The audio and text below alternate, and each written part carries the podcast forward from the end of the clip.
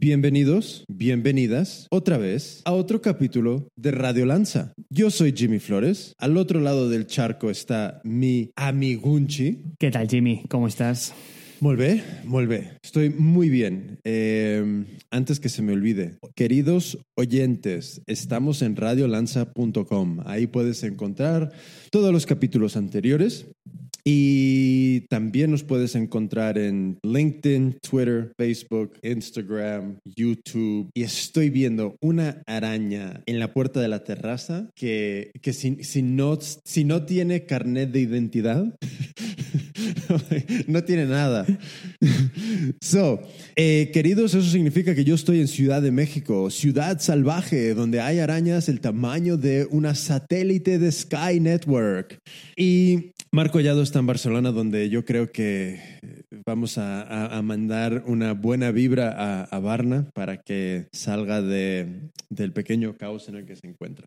Sí, aquí no suele haber arañas, pero Dios, se ha montado un lío, pero es que de verdad que, que, no te lo puedes ni entender. O sea, es que es increíble lo que está pasando aquí, ¿eh? Oye, Jamás visto, ¿eh? Seguramente que las conversaciones políticas en tu familia te están agradando cada, cada día más, ¿no? No, pero ha llegado un punto en el que, ¿sabes qué pasa? Que imagínate, te, te vas a un ascensor, entonces te sube alguien contigo, y, o sea, es el típico tipo que, que, no puede estar en silencio en un ascensor y tiene, mm. que, tiene que romper el de esto. Y claro, evidentemente, como no te puede preguntar por el tiempo, porque el tiempo es bastante evidente, siempre hace sol. Eh, te pregunta por la situación, ¿no? Y llega un momento en el que, o sea, a ver, ya como por respeto a, vamos a decir, como al discurso social medio, pues oye, me hacía interesado, tal, pero es que ya ha llegado un punto que, tío Jimmy, cuando me preguntan, como le miro con cara de cansado y le digo, es que me da absurdamente igual. Pero ya como solo para ver la reacción de, de, de, de la otra persona, ¿sabes? Y, y, y claro, entonces, eh, no, no, no, pero es muy curioso porque te, te esperas reacciones de cualquier tipo, porque tío, a mí estas cosas, y de verdad, ¿eh? es, que, es que, a ver, no quiero entrar en debates políticos, ¿vale? Eh, mi, mi, mi opinión sobre el tema es el siguiente. Eh, punto número uno, a ver, o sea, este tema me importa menos 10 y mi opinión no puede ser válida porque eh, no, no, estoy opinionado como en muchos otros temas, ¿de acuerdo? Sin embargo, creo que hay un matiz que me parece eh, absolutamente desproporcionado, que es que han metido a tres personas en la cárcel que no estaban, ¿cómo te diría? Mm, en posiciones políticas, sino en posiciones civiles, ¿de acuerdo? Entonces, a ver, yo sinceramente, yo creo que si eres un político y te, no sé, y te proclamas como a favor de la independencia y esto está en contra de la Constitución, tal, tío, lo que sea, es que me da igual. Pues oye, tú estás corriendo un riesgo, ¿no? Pues oye, mmm, no haber pedido ser político, hijo mío, ¿sabes? Eh, si estás en la cárcel, eh, I'm sorry, o sea, son las normas del juego, eh, no haber querido como una vida política en la que tienes un sueldo de por vida, un coche oficial y las comidas gratis, ¿vale? Tío, whatever. Y estos, mmm, lo siento mucho, pero yo es que no estoy ni a favor ni en contra. A mí es que, de verdad, es que me da igual. Pero, tío, que hayan metido a tres tipos de, de, un, de tres movimientos civiles a la cárcel por este tema, ostras, me parece como poco cuestionable. Entonces, mmm, yo ya te digo, mmm, soy absolutamente agnóstico neutro a, esto. No tengo ningún tipo de opinión ni jamás se la voy a contar a nadie, pero me parece que este tema está por encima del bien y del mal. Es decir, es flagrante. Eh, que de ahí ha habido como, no sé, como un grupito de gente que ha aprovechado para literalmente incendiar Barcelona. Tío, pues a ver, me parece que esta gente le da igual si han metido estos tres a la cárcel. Ha habido un Barça Madrid O, no sé, tío, o, ha llovido en Hospitalet, ¿sabes? O sea, es que les da igual. Mm, estos tíos van a quemar containers sí o sí. Pero, pero tío, lo de estos tres me parece, me parece grave, tío, la verdad.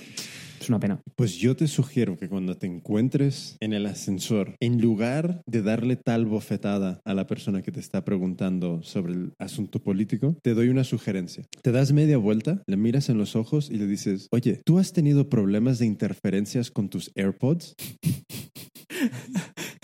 Es muy buena, pero yo creo que como que le iría más por, eh, tío, um, oye, ¿qué, ¿qué, opinión, o sea, qué, qué, bestia, ¿no? Todo el tema de esto político, tal, no sé qué, me, y, y, tú le dices, ostras, tío, eh, increíble, tío, la, como la cantidad de bugs en, en iOS 13 cuando actualizar.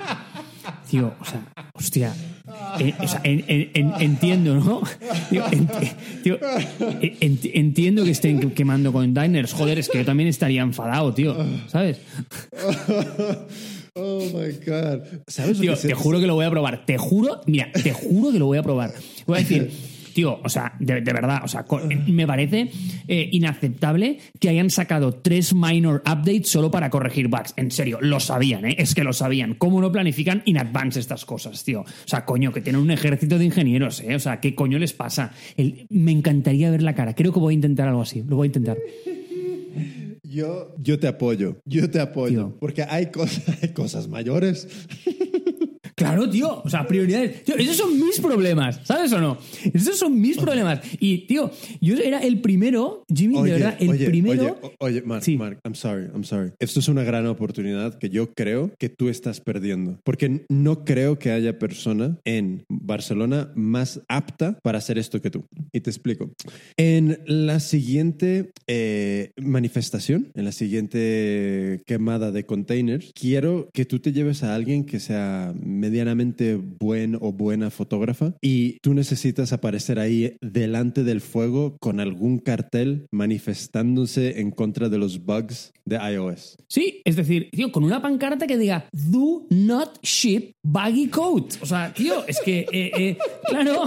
Entonces.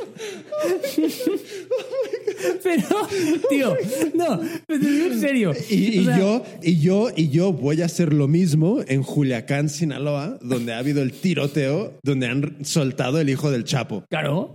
Pero, mira, yo a veces eh, recuerdo muchas veces que tú y yo habíamos tenido conversaciones en las que yo te iba un poco así como cabizbajo, del tipo, bueno, pues tío, ese problema. Y te decía, ya sé que es como un problema del primer mundo, tal. Y tú siempre me decías, tío, me decías, son tus problemas, ¿sabes? Como los que te afectan a ti. Y tienes toda razón. Entonces, tío, eh, eh, a mí, que soy un apasionado de tener eh, como el latest greatest el primer día y esperar a que salga la nueva versión del sistema operativo para instalármela, para mí esa noche es una noche de ritual. Pues, tío, esa noche no ha existido porque, tío, veía unas cosas que decía, es que, Mark, no vas a actualizar a iOS 13 así. Así no. Y te diré una cosa, ¿eh? Te diré una cosa. No es que haya esperado a la 13.1, eh, es que he esperado a la 13.1.3 y he actualizado este fin de semana. De hecho, actualicé ayer por primera vez y tengo muchos thoughts porque ti- ti- tiene muchos nice, eh, tiene muchos niceties que podemos comentar, pero, pero también hay cosas que tela, ¿eh? O sea, que me parece como que casi después de un mes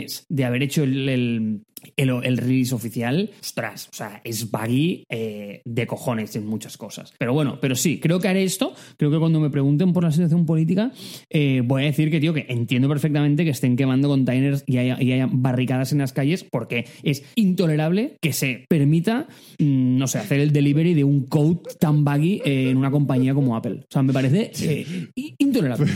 Tío, entonces yo te voy a dar otra sugerencia. Vete preparando para esquivar algún puñetazo. No, hombre, tío, lo voy a hacer con gente como, como más pequeñita que yo, ¿sabes? Como gente que, que sé que puedo. Good idea. Sí, sí, sí, sí, Jamie, por favor. O sea, sí, uh, uh, nunca lo haría con un tipo como tú, ¿sabes? Y, y- y a, y a los otros simplemente el- como que les devuelves alguna respuesta en señas y no oigo, no hablo. Sí, no, no, justo. Em, no, de rollo, sí, hostia, pues eh, lo típico que asientes, ¿no? Y que dices, hostia, sí, tal, complicado, tal, sí, eh, situación difícil. eh, a ver, tú siempre respondes con evasivas de tipo futbolísticas que yo tengo. Tengo unas cuartas, tengo unas cuantas en la cartera del rollo. A ver, no hay partido fácil, eh, van a ser 90 minutos muy duros, cosas de este tipo, ¿sabes? O directamente responder con todas esas tal cual. Tal Como cual, si te- todas, Como si te hablaran todas. del fútbol. Sí, sí, justo. No, pero a mí cuando me hablan de fútbol, eh, yo tengo como unas cartas, como unas wildcards de estas que siempre suelto y siempre quedas bien. Yo te las recomiendo, ¿eh? O te preguntan, hostia, el Barça tal, eh, su medio volante, el, vola- el volante izquierdo, jodido, no sé qué, tío. Me dices, tío, mm, no hay, hay que ir partido a partido, van a ser 90 minutos muy duros, no hay rival fácil, cosas de este tipo, tío, siempre quedan bien y, tío, y, y pareces como que estás informado, ¿sabes? Y, encima erudito, no solo informado. Sí, no, pero es fundamental responder con, mm, con afirmaciones muy vagas, ¿sabes? Fi- mucha filosofía. Un, un Sí, poco, justo, un- justo, un- justo. Un poco eh, respuestas en, en el estilo defendiendo WeWork y su modelo de negocio, ¿no? Tío, es que ves. O sea, es que como las conversaciones, por ejemplo, que podemos tener tú y yo de cosas que nos interesan, y tío, y las conversaciones que se tienen encima de una mesa donde el mm, eh, como el denominador común es bajísimo, ¿vale? Que es del rollo, tío, te voy a hablar de, culo, pipi, caca, mm, lo que sea. Mm, Sí, sí, sí, sí. O sea, tío, como que a la peña le importa cosas muy... Es que mira, yo esto me he dado cuenta sobre todo como en, en las celebraciones como sociales, estas cosas. Al final, el tipo que triunfa, o la tipa que triunfa, es el tío que entiende bien como dónde está el mínimo denominador común de la mesa, ¿sabes? Porque si puede ajustar la conversación a ese nivel, consigue como la máxima integración de todo el mundo. Entonces, claro, si tú te pones a hablar como del IPO de WeWork y, tío, lo, lo bestia que era que el tipo eh, tuviera trademark eh, la palabra Wii, que esto es muy heavy, eh, lo podemos hablar cuando quieras, pues que a mí esto Oh me parece God. fascinante. Eh, ya, acojonante. Y la tenía licenciada a la compañía. Eh, claro, tú cuentas esto, tío, es que sí, o sea, la peña literalmente te pide que te levantas y te vayas. ¿Sabes? Porque es que no entienden nada. Eh, claro, claro. Entonces, tío, ¿de, Coge- de- coge- de- de qué se habla? plato, Sí, por favor, tío, te puedes- siéntate en la esquina. Sí, justo. ¿Te puedes ir a comer, por favor, ahí en la cocina, por favor, que para no molestar al resto? Entonces, tío, claro, es que es brutal, ¿no? Porque al final tú dices eso y claro, eres un outsider absoluto, ¿no? Entonces, el tío que triunfa, pues oye, pues ¿qué, qué, busca? Pues temas como mega integradores, ¿no? Pero claro, es que los temas integradores son la cosa más aburrida del planeta, porque al final de qué hablas, tío, hablas de fútbol, hablas de mujeres eh, o, hablas de política. Y justo te he dicho los tres temas de los que yo nunca, nunca, nunca, nunca hablo. Ya. eh, sí, a- a- al final triunfas cuando bajas eh, eh, el nivel. También te digo una cosa, es, es, algo, mm, es algo difícil de hacer si lo intentas hacer a, a propósito. Porque yo creo que hay mucha gente que no lo intenta a propósito, que simplemente su nivel es el común, ¿sabes? Ya, o sea, como que no, no, no es ni un esfuerzo para ellos, ¿no? No, fuck no, fuck no, no, no es ningún esfuerzo. Hay algo que no entiendo que me está pasando con los auriculares. No, no, no. Es como interferencia. Porque están cargados, lo comprobé, 80% de carga, estos, estos Sonys. Y, y cuando, no sé, eh, eh, está habiendo como interferencias. Y esto, de hecho, esto es un buen eh, segue. a Belén me regaló unos AirPods. Y, tío, no, no, no entiendo qué sucede. En el bolsillo del pantalón, in- interferencias mil. Los saco Tío, y, y- y dejo el teléfono sobre la mesa o, o- sí, pues sobre la mesa y me voy a, a la cocina y tal y empiezo a, a- a dar vueltas, ningún problema. Pero en el bolsillo se, se cortan cada rato. No sé si es mi aura, mi magnetismo, que es muy fuerte, que puede ser, puede ser. Pero, tío, es que me, me- me parece un poco vergonzoso el quality. A ver, me parece altamente probable a mí esto, ¿eh? ¿Qué comentas? Ya, I mean, I guess. Porque te digo, es que cada, cada rato se me están cortando. Y en el bolsillo, y tampoco llevo, ¿sabes? Pa- un pantalón de astronauta que dices, shit, you know, va, va a salir al espacio con él. Tío, tenemos que hacer como una sesión aparte, como no pública, de, de troubleshooting de este tema. Yo te ayudo. A mí mi Vale. familia es para, es para lo que me usa siempre. Cuando tienen algún problema técnico, eh, ya saben que me distraigo con ello. So, Marco Collado, déjame eh, simplemente hacer un pequeño inciso muy breve de si estás escuchando esto y consideras que te gustaría patrocinar Radio Lanza, ayudarnos con esta misión que eh, eh, estamos nos ha otorgado un ser superior para ayudar a iluminar el camino de los futuros y las futuras emprendedoras, eh, pues entonces nuestro email es hola y aquí nos puedes escribir y decir, oye, te quiero tirar los billetes en sacos para apoyar y estar asociado con esta gran marca y este gran trabajo, pues adelante. So, con eso dicho, Marco Collado, introdúceme, porque esto fue más que nada tu curiosidad, al tema de hoy. Venga, voy a intentarlo, ¿vale? Pero no tengo claro que vaya a conseguirlo. Porque este es uno de los temas que más ilusión me hace, pero de los que menos sé.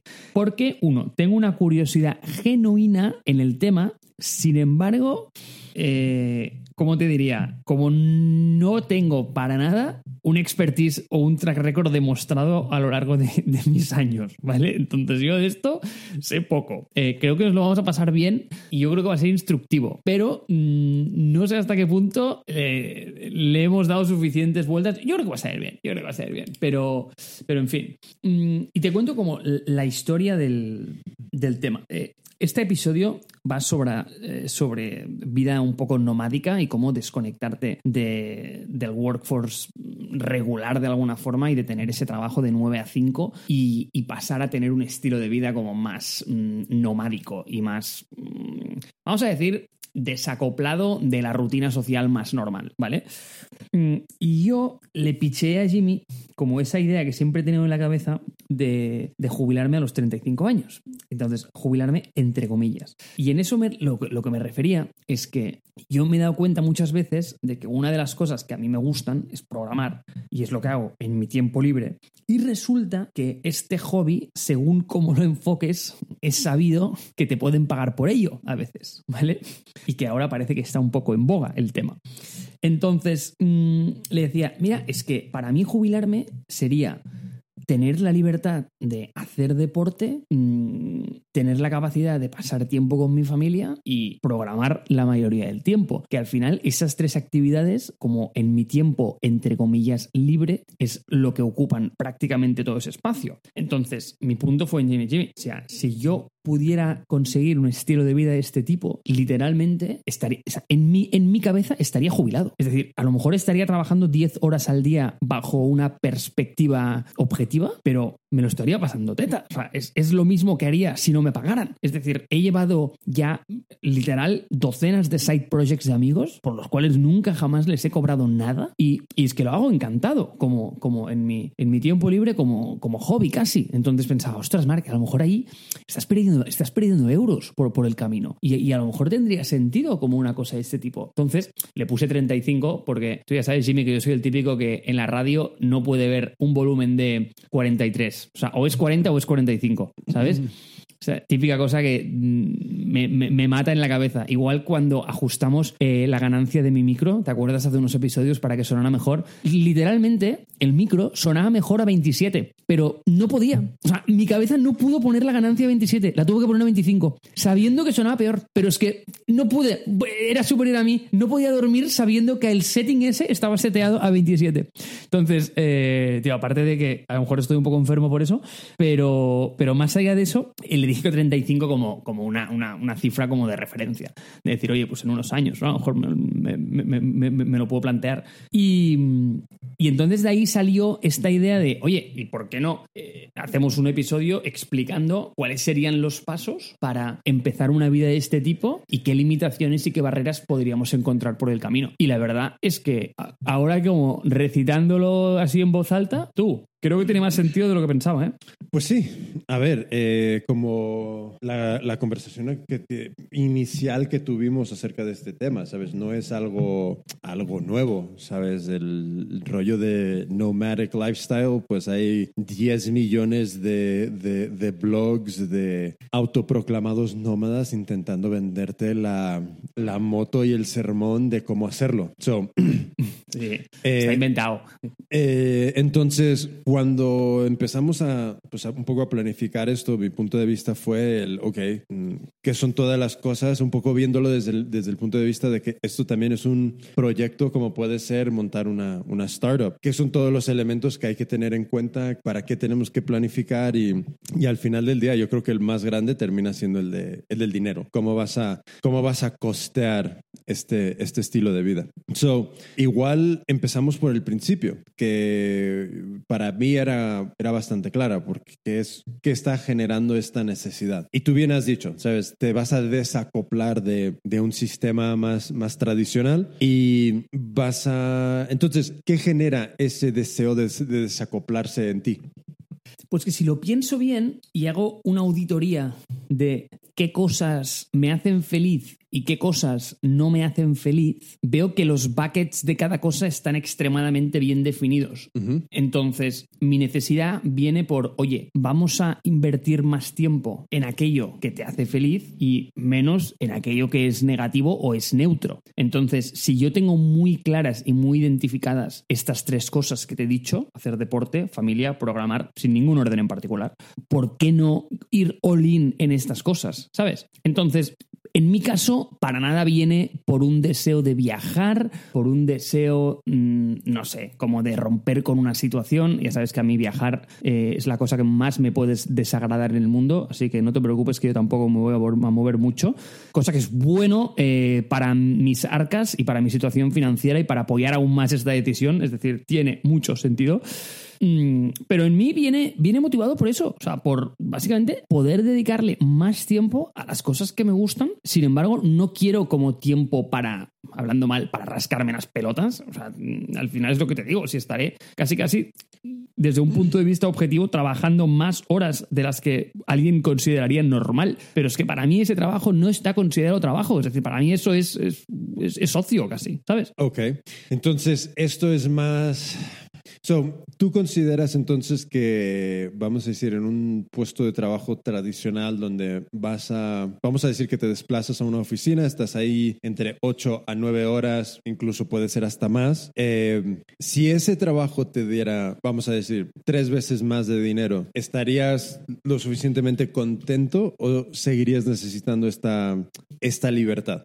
Claro, pues que este es el tema. O sea, para mí el income no es el limitante. Y yo te digo, si ahora me dices, mira, Mark, eh, cambias el modelo de vida y, tu, y tus ingresos se reducen en un 50%, te diría, ok, I'll take it. Me parece bien. Si al final es que Tío, el dinero es que es lo.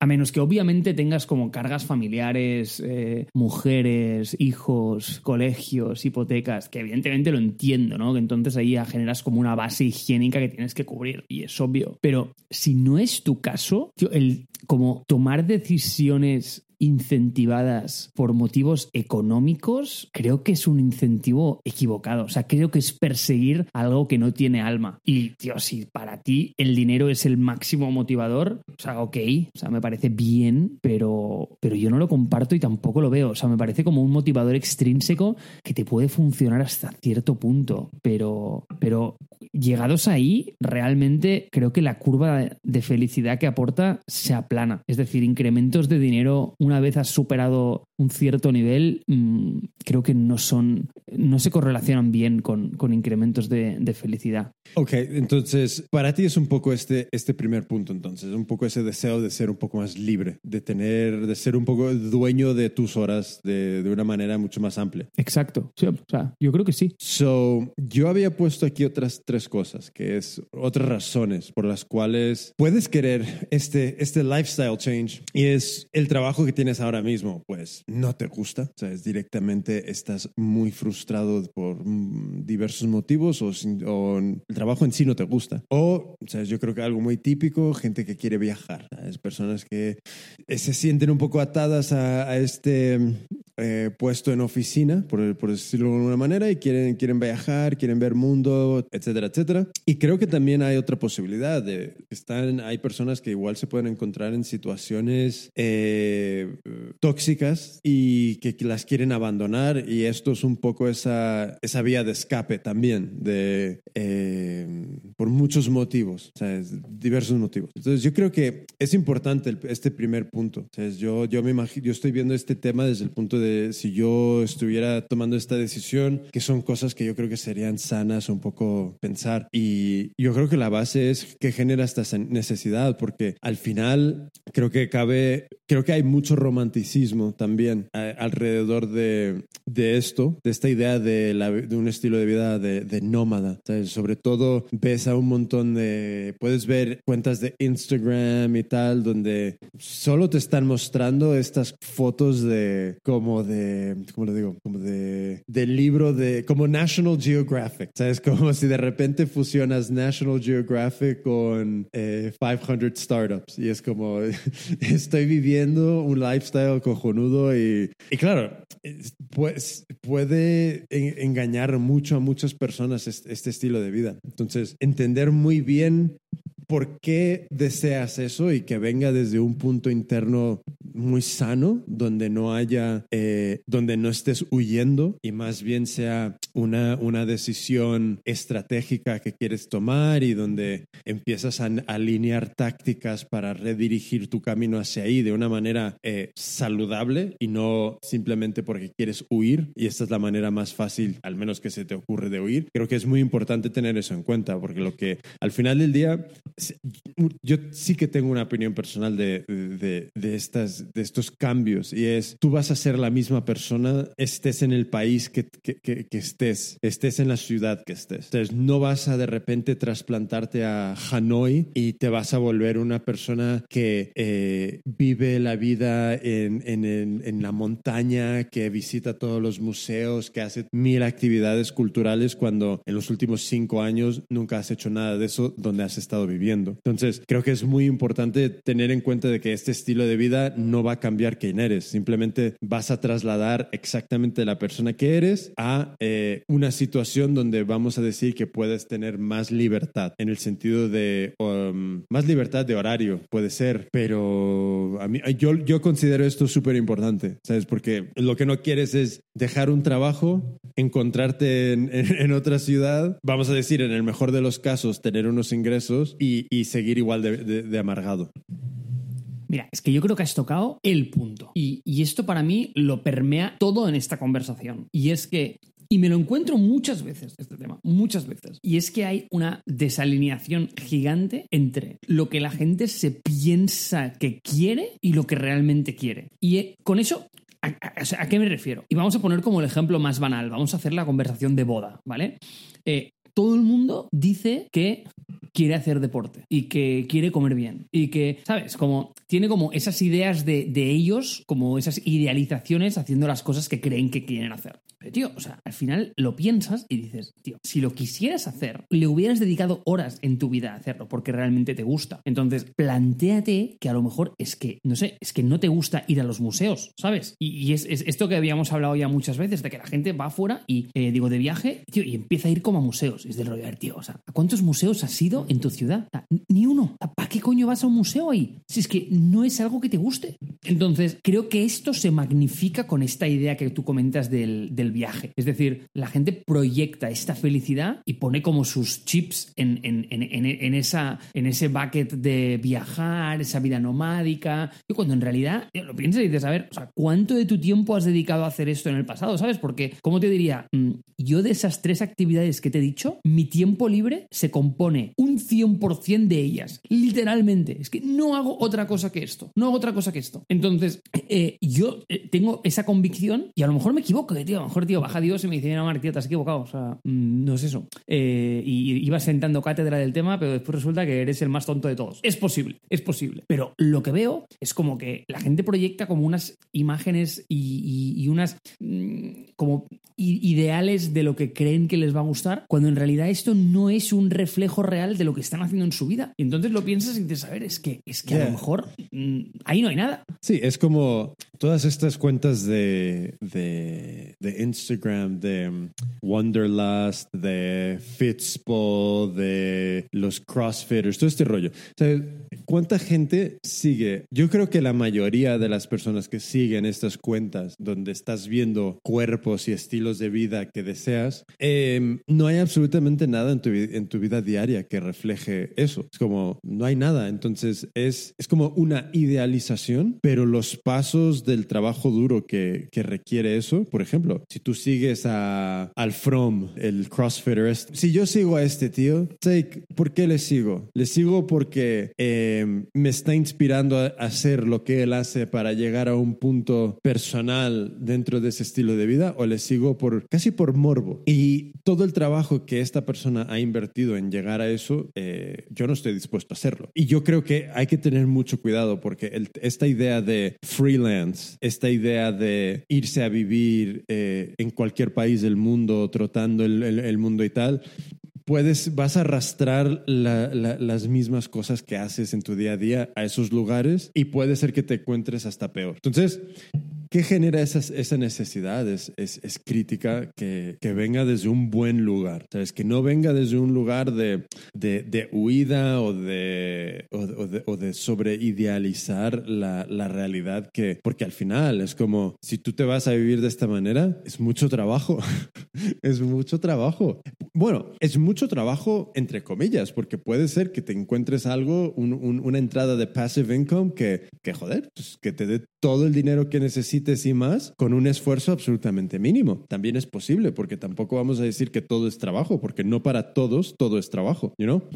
Y Jimmy, que yo no te he preguntado, ¿tú te has planteado algo así nunca? Sí, yo me lo planteo a diario, de hecho. ¿sabes? No es algo que... A ver, me lo plan... A ver, yo lo he estado haciendo de cierta manera. ¿Sabes? Yo a los 18, cuando terminé la high school, me fui a vivir a... Sí, me quedé en la misma ciudad donde mis padres, pero me fui a... a, a... No, no en la misma ciudad, pero a otra ciudad eh, al lado. Entonces ya estaba viviendo solo. Luego me fui, me, me volví a, a, San Francisco, que en, en ese momento me, me, estábamos en Arizona, volví a San Francisco, bajé a Los Ángeles, bajé a San Diego, vine a, a, a Barcelona, estuve ahí una tirada de años, luego con, con Belén nos, fui, nos volvimos a Arizona, luego volvimos a Madrid, estuvimos otra tirada de años en Madrid, luego volvimos a Barcelona y ahora estamos en Ciudad de México. Entonces, a mí la idea de, del cambio de, del lugar no me, no me supone ningún, ningún problema, al contrario, a mí me gusta. Eh, entonces, cada vez, cada, cada, a mí sobre todo lo que me genera este pensamiento es yo me hago mayor, pero no solo por mí, sino por mis padres. Mis padres se hacen mayor. Entonces, yo llevo muchísimos años sin tener una vida medianamente de contacto, vamos a decir, semanal per, en persona con ellos. O sea, yo estuve en España 17 años, entonces eso ha generado pues que a ellos les vea en pequeños cachos a lo largo de esos 17 años. Y es algo que me gustaría, pues, estar más cerca de ellos tener la libertad de mm, moverme y navegar mi situación de la manera que a mí me, me complazca sin tener que ir a una oficina. Eh, entonces sí es algo que yo me planteo. Me imagino que con Modemi podría incluso llegar el momento donde me dé, me dé un, un, un, unos ingresos recurrentes y estables como para planteármelo. Pero también estoy pensando en, en qué es lo que tendría que ser yo un poco más allá de Modemi, qué podría ser. Que esto es un poco un tema que podemos tocar más adelante, que es el, el de qué vas a vivir. Um, pero cuando yo pienso en tener que vivir en la área de la bahía, que es donde viven mis padres, pues joder, ahí de repente, ¿sabes? Un alquiler en un sitio decente, ya estás viendo unos 3.500, 4.000 dólares. Entonces dices, coño, eh, eso solo de alquiler. ¿Cuánto tengo que estar jalando al mes para, para, para estar medianamente a gusto y cómodo ahí? Pues sinceramente yo creo que tienes que estar entre 3 a 5 veces eso. O sea que entre 12.000 y 20.000 al mes. Y de repente esto es un problema que coge otra dimensión, que no es tan sencillo como, ah, pues Belén, vámonos, levantemos, nos, nos vamos y, y, y, ya nos buscamos la vida ahí. Es que al final una decisión de ese tipo, si la tomamos de esa manera, lo único que va a generar es un montón de estrés y problemas en el destino, porque no vamos a estar preparados para afrontar la realidad del el estilo de vida que nos gustaría tener ahí, porque evidentemente te puedes ir a vivir a el gueto más gueto y pagar nada de, de, alquiler, pagar mil de alquiler o menos, pero claro, ¿quieres vivir así? Entonces, en mi situación personal, yo sí me lo planteo, pero no estoy dispuesto a pagar cualquier precio por hacer este cambio. Al contrario, prefiero eh, y estoy muy, muy tranquilo con desplazar esta, este tipo de cambio hasta que la situación no sea la, la que a mí me, yo considere óptima. Me, me explico, porque de la misma, mira, ayer lo hablábamos con, con unas compañeras del trabajo, que es, hay gente que tiene niños sin pensar, cuando en realidad es, es un gasto tan enorme que yo creo que merece un poco de contemplación, ¿no? Pues para mí esto de el estilo de vida nomádico, ¿sabes? Donde en realidad eres freelance, donde no tienes que ir a una oficina, eh, es un poco eh, ese mismo tipo de decisión, que son eh, decisiones que terminan arrastrando unos costes muy altos que, joder, que creo que merece una planificación un poco más meditada. Sí, no, sobre todo, ¿no? Y además, bueno, o sea, lo que decíamos antes, o sea, cuando tienes cargas de este tipo, ya sean hipotecarias, eh, familiares, que se pagas como colegio de niños, cosas de este tipo, ostras, o sea, tienes que pensarlo muy bien, ¿eh? No, claro, y, y- y- y es algo que evidentemente no todo el mundo está en la misma situación, Eh, pero yo sí estoy muy de acuerdo contigo. Yo creo que hay muchas cosas que, que se quieren, pero que muy pocas personas están dispuestos a pagar el precio. ¿Me explico? Entonces, eh, que hay, hay gente que para eso significa despertarse una hora antes y invertir una hora más al día en, en algo personal o irse a dormir una hora más tarde. Simplemente ese pequeño cambio, porque absolutamente nadie se va a morir por dormirse una hora más tarde o levantarse una hora más temprano. Nadie. Pero eso puede ser un, un- un gran cambio de, de, de mentalidad, de un cambio emocional, de cómo te relacionas con los, con los sueños personales que tienes tú, que invirtiendo ese pequeño esfuerzo de yo me levanto una hora antes o me voy a dormir una hora después o ambas cosas, ya es tú invirtiendo en ti, tú invirtiendo en ese sueño, tú invirtiendo en eso. Entonces, no sé, es como yo creo que sí, hay situaciones personales de- de- que pueden ser muy complejas, ¿sabes? Eh, familia, hijos, hipotecas, deudas, etcétera, etcétera. Incluso si tienes eh, personas mayores a tu cargo, cosas así, pero al mismo tiempo yo creo que hay mucho miedo personal por parte de muchas personas que les limitan eh, y que les y, y que son la mayor barrera para que empiecen a un poco a, a- a tomar esos pasos en la dirección de, lo- de- de sueños personales que puedan tener. Y un estilo de vida nómada puede ser un sueño personal de alguien, pero ¿cómo te preparas para este tipo de cambio en tu vida? Y para mí es absolutamente igual que si tú quieres tener eh, músculos y, y- significa que todos los días tengas que ir al gimnasio, tengas que cuidar tu alimentación, tengas que ser consciente de un montón de cosas. Pues yo creo que eh, no es imposible. Lo, que, lo que genera es un esfuerzo extra eh, y, posiblemente estar... hay una frase de, de, Kipchoge, el que acaba de correr la, la maratón por debajo de dos, que es tienes que estar cómodo con la incomodidad. Y yo creo que esa incomodidad al final es lo que te desbloquea muchos de estos cambios que, cada uno quiere. Entonces, ¿estás dispuesto a, a- a invertir ese, ese esfuerzo, ese tiempo? Well, al otro lado de ese esfuerzo están muchas veces las cosas que quieres. Entonces, para mí personalmente, mm, pues, pues, joder, lo quiero, pero eh, estoy, yo todavía estoy intentando encontrar el- el- el- estas piezas de mi puzzle personal que me van a ayudar a llegar a ese punto.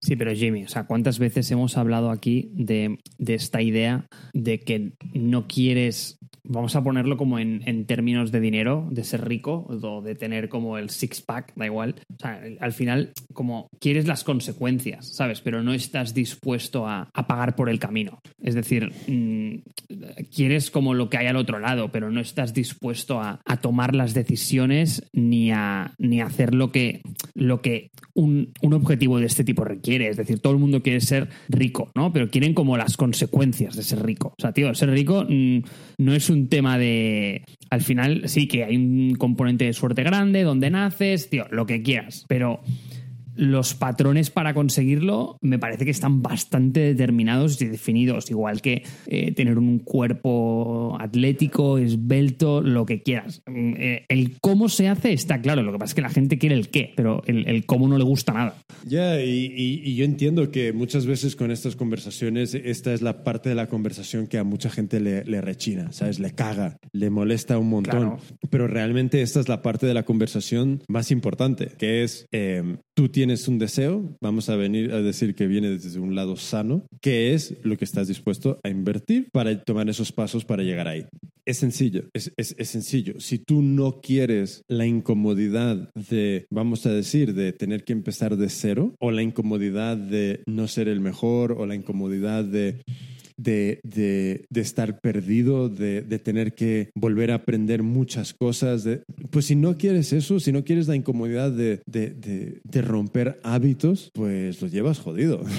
lo llevas jodido y lo siento mucho. Yo creo que hay mucha gente que, que ante, ante este punto, este, este, este punto, pues ponen muchas pegas. Les ponen muchas excusas, muchas pegas, pero no puede ser así, bla, bla, bla, y tú no lo entiendes y esto y el otro. Pero en, en- realidad es como, a ver, eh, todo lo que quieres está al otro lado del esfuerzo. Y si ya has, ah, si has hecho un camino durante los últimos 20 años, ese mismo camino del trabajo a la casa, del trabajo a la casa, ya has cavado, ya, ya, has, ya, has cavado un valle tan profundo de hábito que va a ser muy doloroso salir de él, va a ser muy doloroso salir de él. Entonces, eh, o te preparas para casi como un yonki, eh, eh, desintoxicarte de algo, de todos esos hábitos que, que llevas aprendidos para intentar lograr lo que en este capítulo proponemos, que es esa vida nomádica, esa libertad eh, es que, no hay, es que no hay otra manera. Sabias palabras, Jimmy, sabias palabras. Pero yo creo que estaría bien ir pasando al segundo punto. ¿Cómo lo ves? Me parece perfecto. Y aquí yo creo que ya la gente se va a empezar a animar un poco. Venga, va, va, va, va. So, ¿Qué tipo de trabajos, Mark, nos van a permitir vivir este tipo de, lifestyle? Ya es que con, con todo este hype de la tecnología, la programación, los datos, la inteligencia artificial, ¿cómo te diría? Como que parece que este tipo de vida solo está disponible para, bueno, pues para este tipo de trabajos, pero, pero yo creo que mm, esto está lejos de la realidad, la verdad. Creo que hay muchísimos trabajos, hay una variedad de trabajos muy grande que permiten desacoplarte de, vamos a decir, de un, de un patrón de trabajo regular. Y me refiero a diseñadores, eh, al final artistas, incluso product managers, eh, agentes comerciales, te diría. Yo creo que al final la clave es capitalizar conocimiento en algún área, en el momento que tienes eso, yo creo que tienes leverage. Y cuando tienes ese leverage, la ubicación física deja de ser un problema. Es decir, a menos que tu trabajo requiera de una presencia on-site porque hay un componente físico de, tu trabajo del que no puedes desacoplarte. Yo qué sé, tío. estoy pensando en. Eh, imagínate, una persona que, que barre una calle. ahí hay un componente físico de alguien que no puede salirse de esa calle o alguien que trabaja en una fábrica. Eh, hay un componente en el que la persona necesita ensamblar esa cosa, esa pieza en, ese, en esa máquina en ese momento. Entonces, es evidente que para gente con este tipo de conocimiento y este tipo de trabajos difícilmente va a ser posible un tipo de vida más nomádico. Sin embargo, para knowledge workers, ya de verdad que no me refiero a programadores, es que puede ser cualquier cosa, puede ser escritor, puede ser diseñador. Yo creo que hay una variedad enorme de tipos de trabajo, incluso es que no sé, no sé si me viene a la cabeza como cosas del tipo mm, representantes, eh, cualquier cosa que guarde como un knowledge. Yo creo que eso eres capaz a día de hoy, con la tecnología que hay, de desacoplarlo de un entorno físico. Ya, yo creo que un poco, mira, hay, hay, una web que lo compartí más adelante, pero yo creo que cabe mencionarla ahora, que es We Work Remotely. Entonces, hay varias webs de estas que mm, son básicamente em, publicaciones de trabajos en remoto. Entonces, en We Work Remotely, las categorías son programador, diseñador, copywriter, DevOps y sysadmin, business and management, producto, customer support, finanzas y legal, ventas y marketing, eh, contratos eh, de duración específica y tienen una categoría de all other. Eh, entonces, esto es, una, es, un paraguas muy grande donde, donde hay muchos tipos de trabajos, muchísimos tipos de trabajos que no están necesariamente ligados a, como dices tú, tener que estar físicamente presente en, en, en, en un lugar. claro, a mí aquí el, el, el, punto que me entra más, yo creo que sobre todo lo, lo que a mí más me, me, me, parece, al menos desde mi punto de como lo más viable es entender uh, si tú, es que no sé si me estoy saltando demasiadas cosas, pero yo creo que entender los trabajos es como, ok, hay, hay muchos trabajos, muchas posibilidades, pero al final del día, eh, ¿cómo vas a generar esas ventas? ¿Cómo, si vas a ser freelance o si vas a ser empleado en remoto? Eh, yo creo que ahí está un poco, un poco las decisiones más grandes, porque de hecho tengo una amiga que ella trabaja en ventas, ha dejado el trabajo y ahora está aventurándose a, a ver si puede hacer funcionar esta idea de de vendedora bajo contrato, ¿sabes? Es un poco freelance, no está atada a una empresa o un producto, sino que puede tener una variedad de productos y, y entonces, claro, eh, aquí entra el punto donde tú tienes una habilidad. Ya vamos a suponer que eso es lo mínimo. Pero si no tienes esa habilidad, creo que cabe mencionar que hay muchas cosas que tú podrías aprender desde cero en relativamente un plazo corto de tiempo que te puedan dar lugar para, para, para ofrecer tus servicios en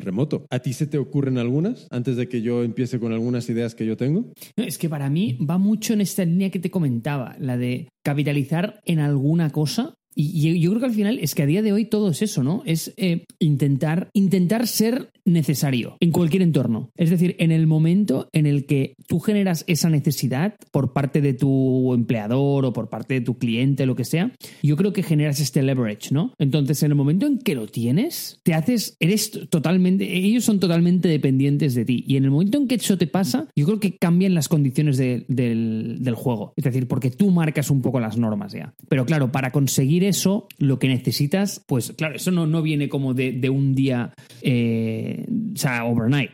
Y aquí hay como dos ideas que yo creo que se juntan bastante bien, que ya sé que a ti te gusta mucho, Naval. Tiene un par de conceptos que creo que se ajustan mucho a este episodio y es que él cree en un futuro donde todo el mundo va a ser freelance y al final en un mundo en el que la competición es global, el hecho de destacar en un vertical, tú te vas a levantar por la mañana y hoy tendrás como una lista de trabajos que vas a poder hacer, los vas a coger y, y, vas a trabajar un poco en eso, ¿no? Pero como en mi y esa es una opinión personal también, las externalidades que generan algunas organizaciones a día de hoy creo que son insostenibles y las barreras del conocimiento las van a tirar al suelo. Es decir, la complejidad que muchas organizaciones generan al crecer, en mi opinión, no es sostenible. Entonces, un ejército de trabajadores freelance en ese sentido, en muchos casos se puede sobreponer a esas externalidades y hasta día de hoy no había sido posible, sobre todo por barreras de comunicación, eh, por temas organizativos, pero creo que cada vez más estos temas están superadísimos y yo pienso que lo vamos a ver. Pero, pero tampoco te sabría decir. Así que ese es uno. Y el segundo es esta idea de specific knowledge. Y creo que está muy atado uno al otro. En el momento en que consigues ese specific knowledge en algo, creo que eres capaz de ser muy atractivo para mmm, gente que te pueda emplear, independientemente de tu localización o de tu actitud delante del, del, del entorno físico de trabajo porque, de nuevo, o sea, tú tienes ese conocimiento y alguien que quiere tus servicios va a pagar por ellos porque tiene un interés genuino en ello, ¿sabes? Entonces, si tú lo que vas, y creo que eso es un tema que hemos tocado otras veces también, como que si tú vas a buscar un trabajo y dices, no, es que, tío, eh, dame un trabajo. Tío, nadie tiene que darte un trabajo porque tú lo quieras, ¿sabes? Al final tú te lo vas a tener que ganar. Y de la única forma que te lo ganas es girando la balanza hacia el otro lado. Y es decir, es que la gente quiere contratar tu servicio. Y creo que va un poco por ahí. ¿Te respuesto la pregunta? Es que ahora no lo sé.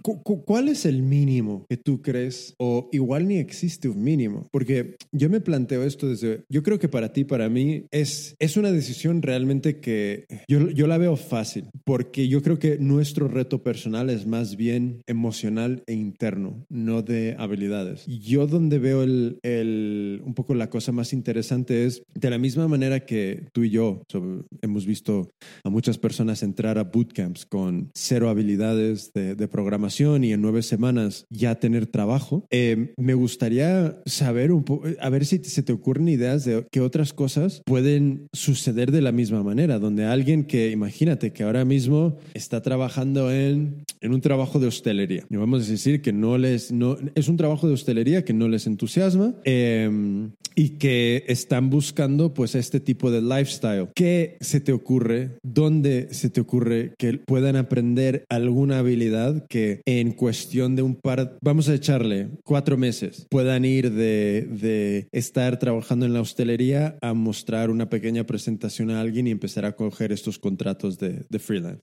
Pero Jimmy, ¿Tú no crees que esto viene más por un interés genuino que no por un, oye, sigue este camino? Mark, ¿cuántas personas hemos visto pasar por, por Bootcamp que no tienen un interés genuino en programar y simplemente lo ven una salida económica? Muchos, ¿eh? Muchos. Yo te, diría la, mayoría, porque la mayoría que entra a estos Bootcamps no son personas que tienen un amor por el código, no son personas que ya estaban programando durante eh, meses y meses o años en su tiempo libre y que no tenían una licenciatura y que van al Bootcamp a, un poco afianzar esos conocimientos. Es gente que entra al bootcamp que no hace ni el pre-work y lo único que quiere es llegar al final de esas nueve semanas para que el bootcamp les ayude a conseguir ese trabajo mejor que el que tenía. La mayoría, el 80% es así. Vale, te lo compro, pero, pero, ¿cuántos de estos tú crees que acaban con un estilo de vida de este tipo? Yo creo que muy pocos, porque estos al final lo que entran son como muy entitled con un, con un trabajo. Es decir, el rollo, tío, dame un curro. Se van a trabajar en una compañía, están buscando un sueldo de 20.000 euros y, y, como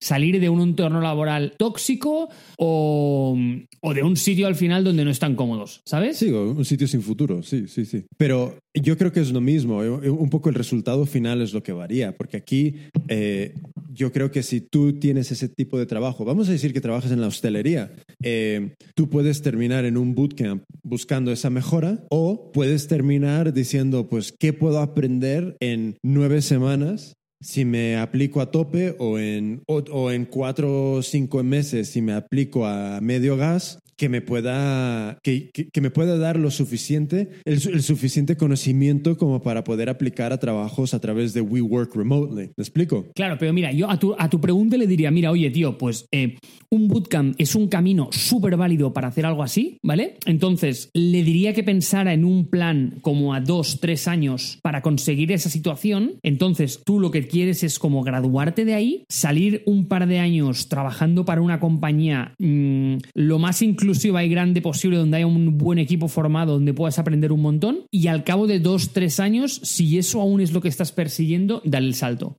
Entonces, pues yo esto lo veo un approach totalmente válido, pero también te digo, es absolutamente dependiente de que él lo quiera. Porque eso no va a ser fácil, ¿eh? Mira, yo te digo que ahora mismo yo veo posible en Udemy que tú te hagas varios cursos que te pueden dar esta salida.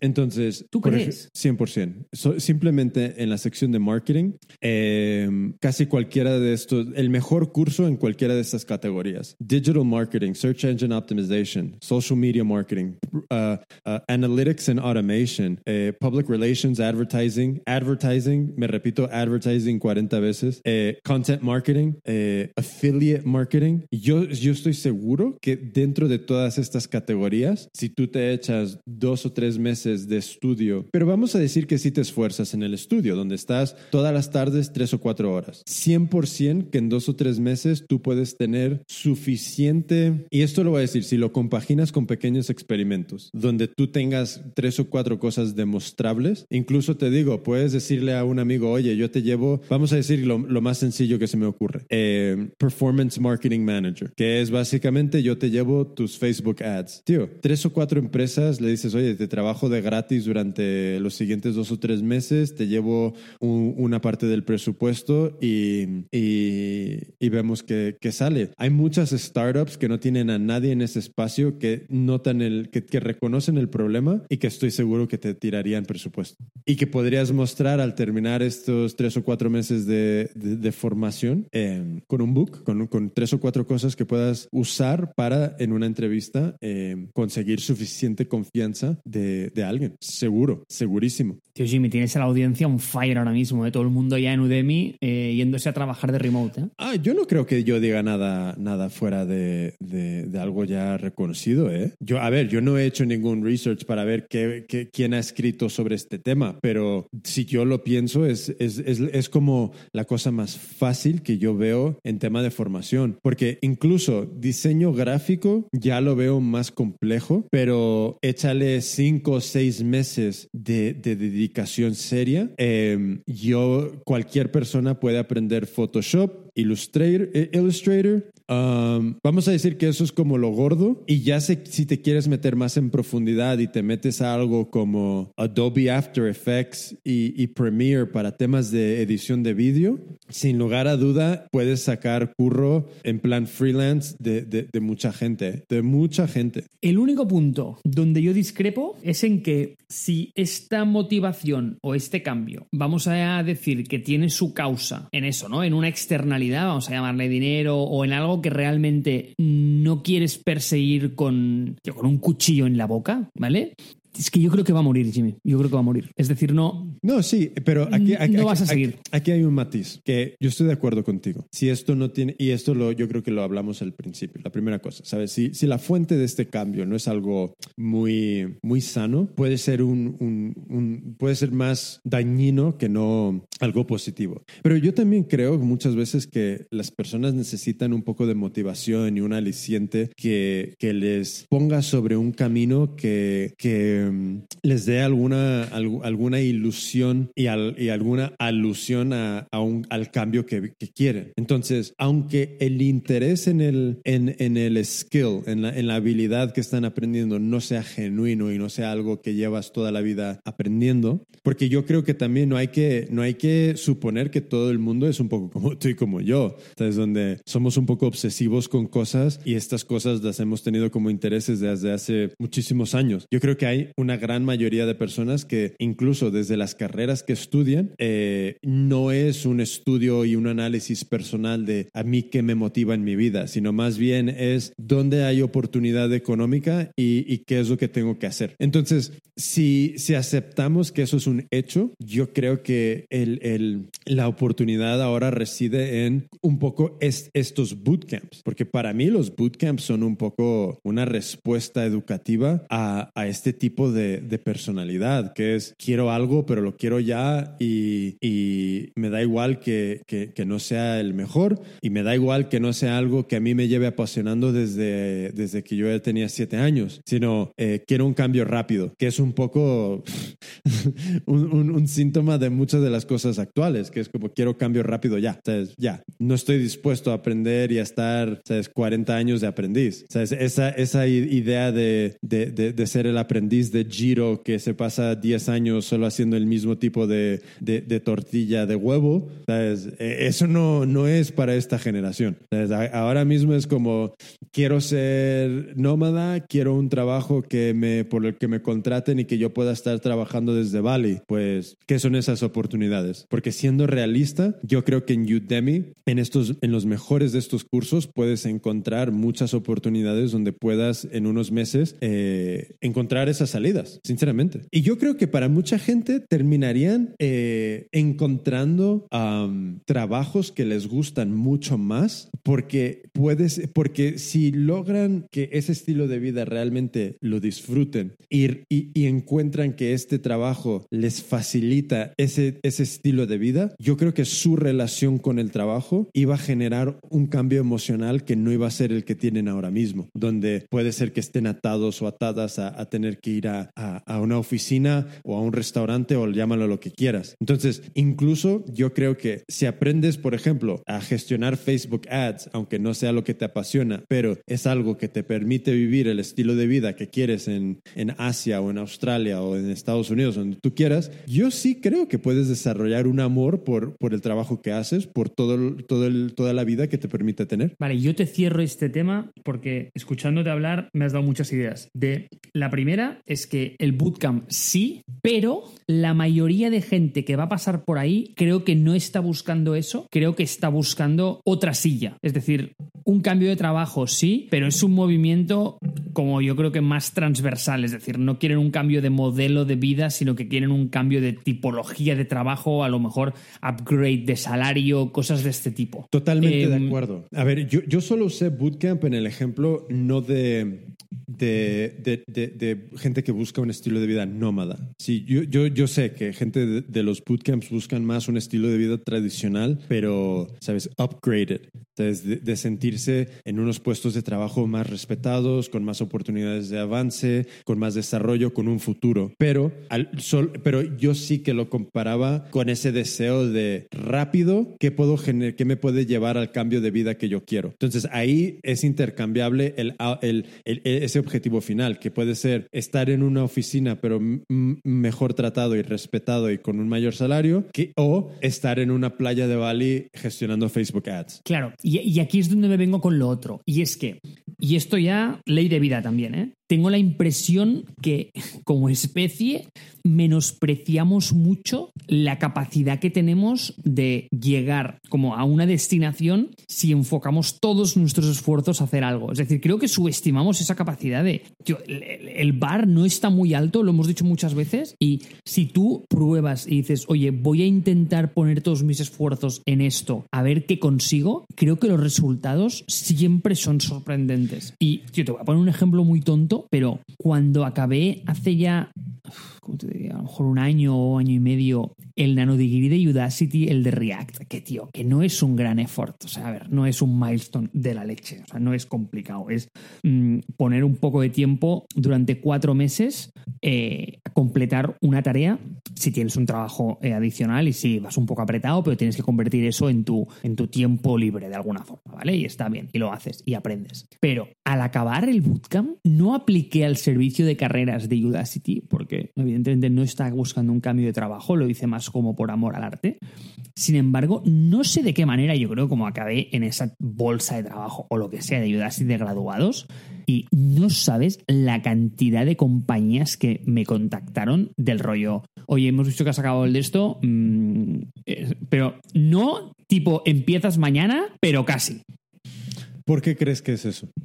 Sí, sí, porque si le pones un poco de amor a las cosas, yo creo que te sorprendes lo lejos que te lleva. Y este tío, eh, ¿te acuerdas que hace como un, no sé, como un añito o así, estaba muy. Estaba muy enamorado de este hombre, de Jordan Peterson. ¿Te acuerdas? Que te lo dije hacía tiempo. Sí, sí, sí, ¿Te acuerdas o no? pues. Pues, tío, tenía como uno de sus principios, al final, era como que si trabajas lo más duro que tú puedes en algo y déjate sorprender y deja ver lo que pasa. Y Iba, iba, con esta idea de, oye, mmm, nada bien hecho es insignificante, ¿sabes? Como tío, imagínate quién puedes llegar a ser y apunta solo a eso. Yo creo que muy poca gente ha hecho eso.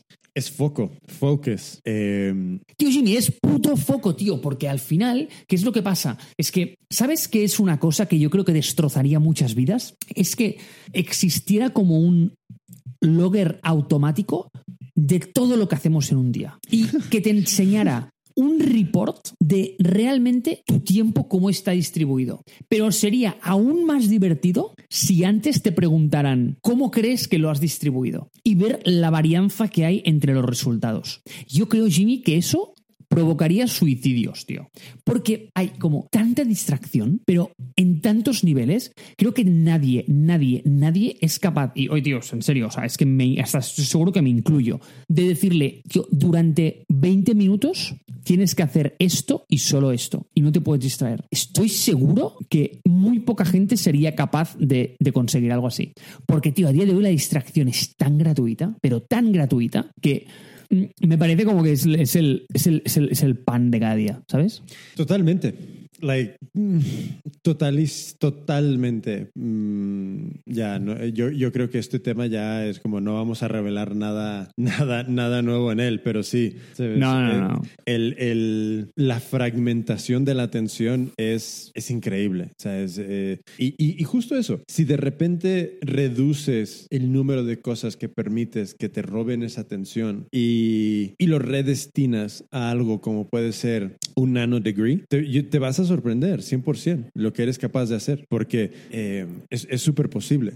Y yo creo que, volviendo a los bootcamps, parte del bootcamp que hace que, que yo creo que es algo que muy poca gente quiere reconocer es te obligan a poner atención. Entonces, en lugar de que tenga que salir de ti de manera interna y, y, y con todo el esfuerzo del mundo tú solo en casa, de repente tienes una estructura como el ejército que te obliga a poner atención en aprender. Y en general, yo creo que para la mayoría funciona lo suficientemente bien como para obtener esas habilidades técnicas mínimas eh, en esa materia. Y creo que también los bootcamps, ¿sabes? Son buenos para eso, que es como, si tú solo no puedes terminar el nano degree, pues entonces páganos esta pasta y oblígate a eh, tener esta obligación durante, durante tres meses, ¿sabes? Claro, pero es que justamente este tema, el de la, la atención, es que esta distracción corre totalmente contraria y en contra de tus mm, intereses más genuinos de perseguir un sueño en la vida. Es el miedo, Mar. Eh, Es miedo. Ya. Es, es puro miedo interno, ¿sabes?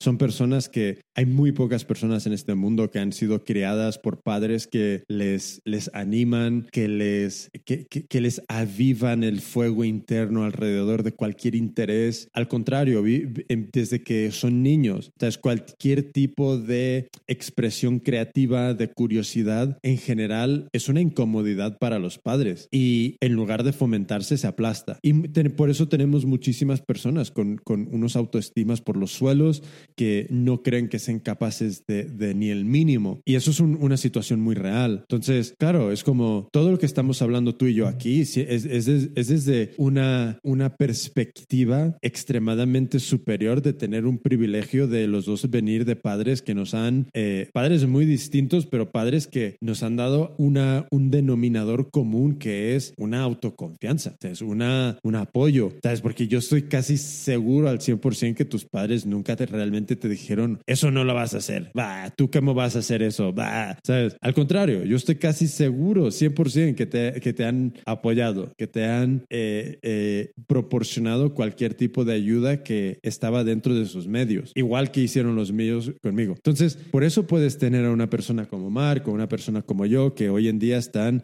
en un podcast, ¿sabes? Hablando de cosas que realmente parten de, de cómo te ves tú capaz de reconocer que puedes ejecutar y aprender algo, está muy ligado con qué imagen personal se te ha metido en la cabeza, ¿sabes? Claro, y oye, o sea, y no te lo voy a negar, ¿eh? O sea, al final yo también soy el primero que, que se distrae, que, que cae en este tipo de tentaciones, pero es lo que tú dices, ¿no? Que, que sí, que eh, es muy fácil a lo mejor decir eso desde un punto de vista tan privilegiado, ¿no? Totalmente, tío. Y creo que, y, y por eso a mí me encantan. eh, Mira, ayer estaba hablando con Belén sobre un poco la posición de la universidad como institución de educativa y cómo mi punto de vista es que es, es un sistema eh, caduco, es un sistema que tuvo su momento, es un sistema que hoy en día está fallando por todas partes. eh, y justo estamos hablando cómo el, el- plan Bolonia intentó, en- eh, básicamente entró y, y, bueno, el plan Bolonia es un rollo en Europa, pero bueno, da igual. Si lo quieres eh, investigar, investigalo. Pero básicamente el plan Bolonia un poco que abrió las puertas a que empresas privadas empezaran a, a, vamos a decir, a tener voz y voto en la dirección de, de- de- de la educación dentro de, estas universidades públicas. Entonces, eso aparte, mi punto de vista era que a mí me gusta cómo hoy en día eh, puede existir un bootcamp, puede existir una formación no reglada donde su único objetivo es prepararte con unas habilidades técnicas que puedan ayudarte a, a acceder a, a un mercado laboral más demandado, eh, más, sí, más en demanda, a una velocidad tremenda. Evidentemente, no, no, no eres un computer scientist, no eres un in- informático o- y, y ni mucho menos, pero no creo que haga falta. Creo que lo que hace falta es manos que programen y es mucho mejor trabajo ser, convertirte en un par de manos que pueden programar, que poco a poco, año tras año, pueden ir mejorando sus habilidades, que no encontrarte en, en, en que pues me tengo que ir a trabajar en un lugar donde evidentemente mis- mi, mi visión de futuro no va a escalar. Sí, Tío, no puedo estar más de acuerdo. So, Marco Pero Collado. creo que nos hemos desviado, pero no sabes cómo del punto este. ¿Cómo me gusta, Jimmy? ¿Cómo me no, gusta? no, no creo, porque al final del día yo creo que muchas, ge- muchas personas, si quieren ese estilo de vida nómada y, se, y, y- y- y no perciben una, un set de habilidades que puedan vender en plan freelance desde cualquier punto del mundo, pues joder, está, de- está en tu capacidad aprender un- una, un- una habilidad desde, edición de vídeo, After Effects, un software o, eh, o gestionar publicidad, 100%, 100% que lo puedes hacer en cuestión de meses. No tienes que ir a la universidad, no tienes que echarte cuatro años. Y yo creo que eso que estamos hablando, yo creo que para mí se resume en eso. Pues tío, todos los que quieran ser nómadas, ya saben, pasión, dos meses y ala, a vivir la vida, Jimmy. Yo te digo, yo creo que es posible. ¿eh? ¿Tú no lo ves posible?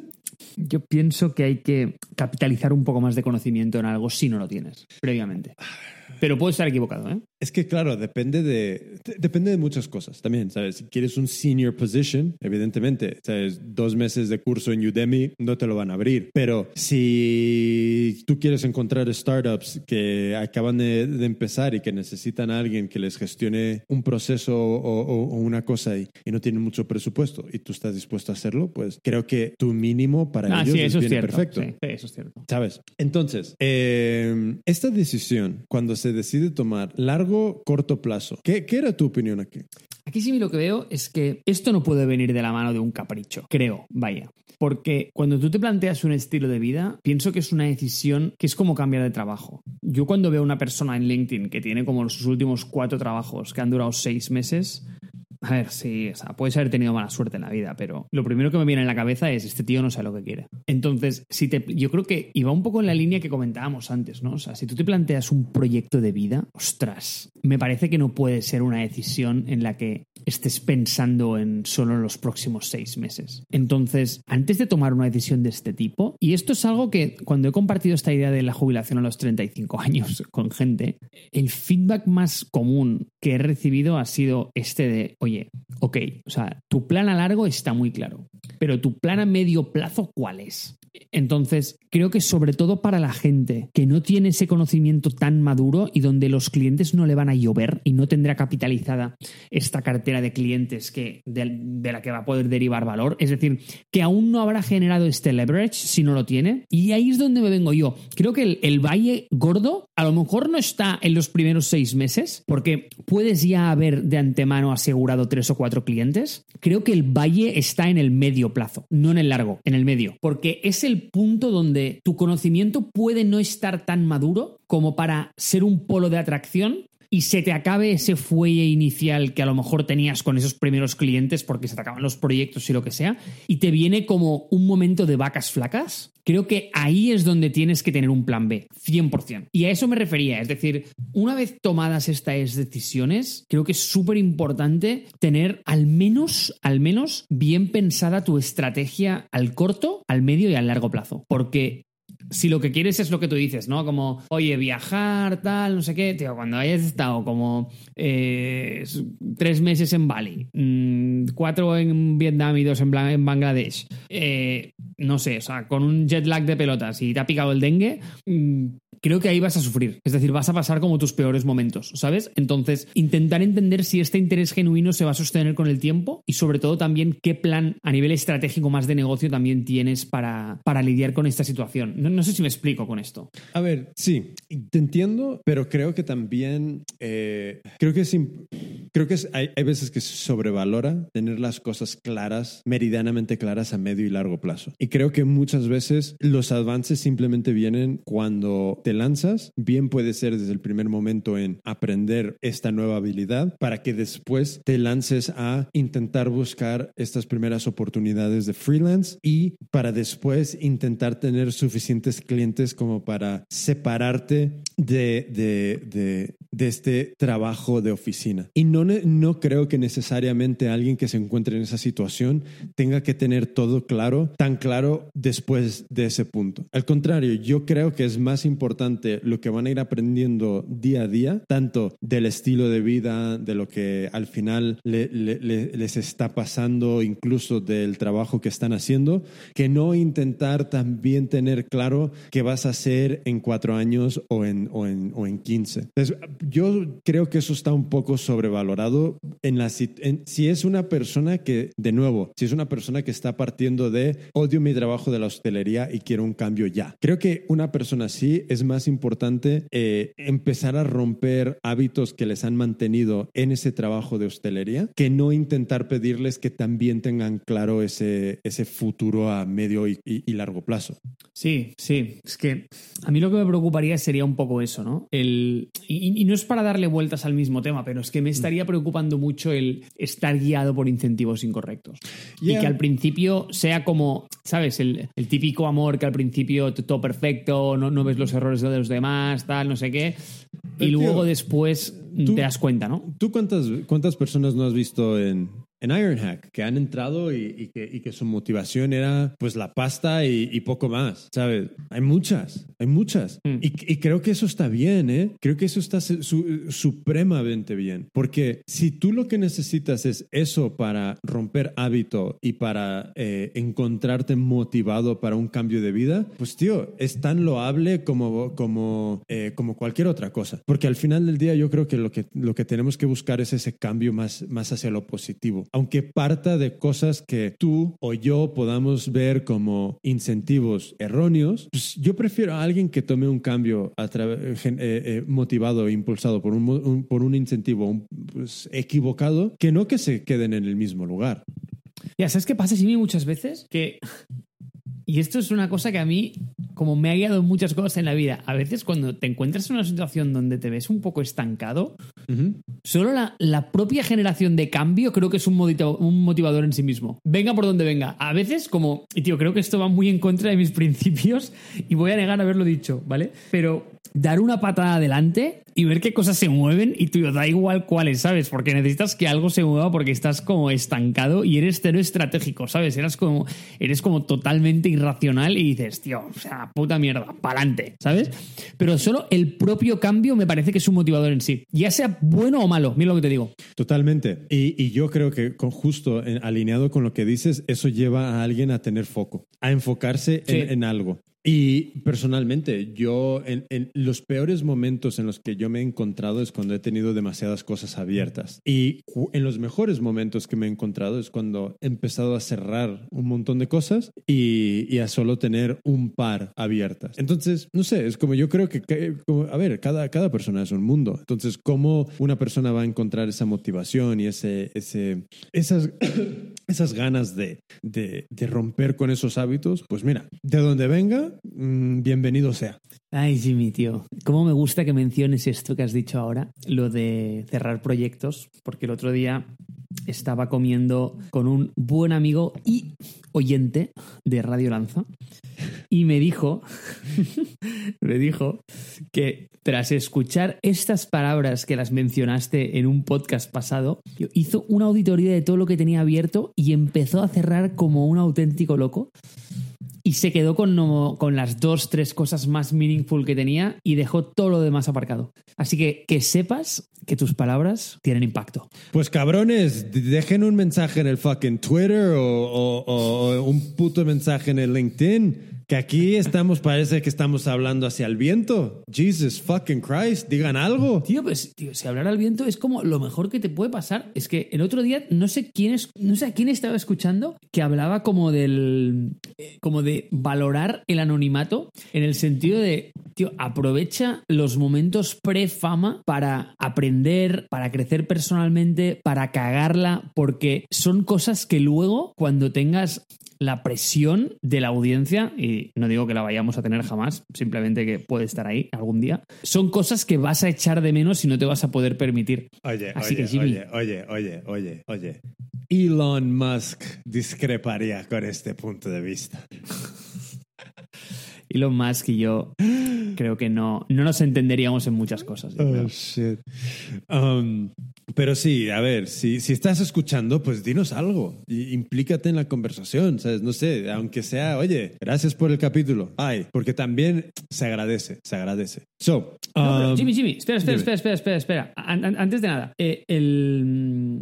¿Cómo se llama este? Eh, eh, sí, el otro día también estaba escuchando el podcast del, del After Run. No sé si lo conoces, pero si no lo conoces, te lo recomiendo absolutamente, de Rob Rate, que, es que de verdad, a mí es un personaje que me fascina. Es un tema, temas bastante de física y miradas estas, pero, pero, pero de verdad muy, muy, muy inclusivo y muy divulgativo, muy bueno. Y es un tío que tiene una audiencia que flipas. Y básicamente él al principio tiene como dos bloques en los que hace como un call a sponsorships, eh, igual que el tuyo, ¿vale? Mm. Eh, pero él está backed por Patreon y le pagan mucha pasta en Patreon por ello. Pero básicamente contó que, con toda la audiencia que tiene, imagínate este tío, que el último podcast que yo escuché, que a lo mejor es un podcast que puede tener a lo mejor un año y medio o algo así, ¿eh? digo, porque seguro que no era el último, era, estaba en el back catalog, pero ya sabes que soy un completionist y si no voy uno por uno tampoco puedo dormir tranquilo. Es como tener el volumen del, del, audio al 34 en lugar del 35. Pues yo contaba que había tenido como su episodio como seis retweets y le pedía a la audiencia, por favor, que le hiciera más retweets, que compartiera más. Digo que a veces también, tío, es muy complicado eh, generar este engagement por parte de la audiencia, ¿eh? Y te lo voy a poner de otra forma. Yo creo que nunca jamás he hecho algo así por un podcast cuando realmente me han dado ideas de mm, que no te diré que me han cambiado la vida, pero han cambiado como la forma como he visto la perspectiva de muchas cosas y, y más que lo merecían. Y creo que me debería sentir fatal por ello, pero, pero sí, sí. O sea, que digo que no es tan fácil, ¿eh, chaval? Sé que no es tan fácil, pero joder, ¿sabes? Al final, si tú percibes un beneficio, pay it forward. Bueno, Estoy de acuerdo. So, lifestyle, cambio de ciudad, quedarse en casa. ¿Tú, ¿Tú dónde caerías aquí en este espectro? Creo que ya sé dónde, pero... A ver. Tío, te voy a sorprender, ¿vale o no? Te va a Ah, sorprender. sor- sor- sorpréndeme, sorpréndeme. Porque últimamente hay un concepto que me está. que no me está dejando dormir, Jimmy. Concepto Airstream. Sí, Nice. sí, sí. Y quiero. O sea, cada vez que yo mm, me me da por comprar algo o por tomar una decisión, siempre, siempre. O sea, ya, ya sabes que yo no soy un tío eh, impulsivo. Y siempre la dejo en el congelador durante un mes o así y luego la reviso para ver si realmente eso era una corazonada o, o- o era realmente algo que, Di- dime que te has comprado el Airstream. No, pero te diré que estoy metiéndome en ese mundillo bastante deep. Ok, ok. Porque veo como un estilo de vida que a mí me encaja mucho, Jimmy. Autocaravana. Sí, tío, sí, autocaravana. Eh, porque no es que quiera viajar, pero sí que me gustaría en el hecho de combinar esas aficiones de deporte y programación, tío, solo con una buena conexión a internet y un poco de movilidad. Tío, puedes aunar estas dos visiones de una forma sorprendente, ¿eh? Porque imagínate, oye, que te apetece, tío, no sé, mm, irte a Francia y subirte el Tourmalet y el Mont Ventoux. Eh, tío, te coges autocaravana y puedes seguir trabajando. Y oye, o sea, por la mañana te subes el puerto, por la tarde sigues currando, al día siguiente te sales a correr.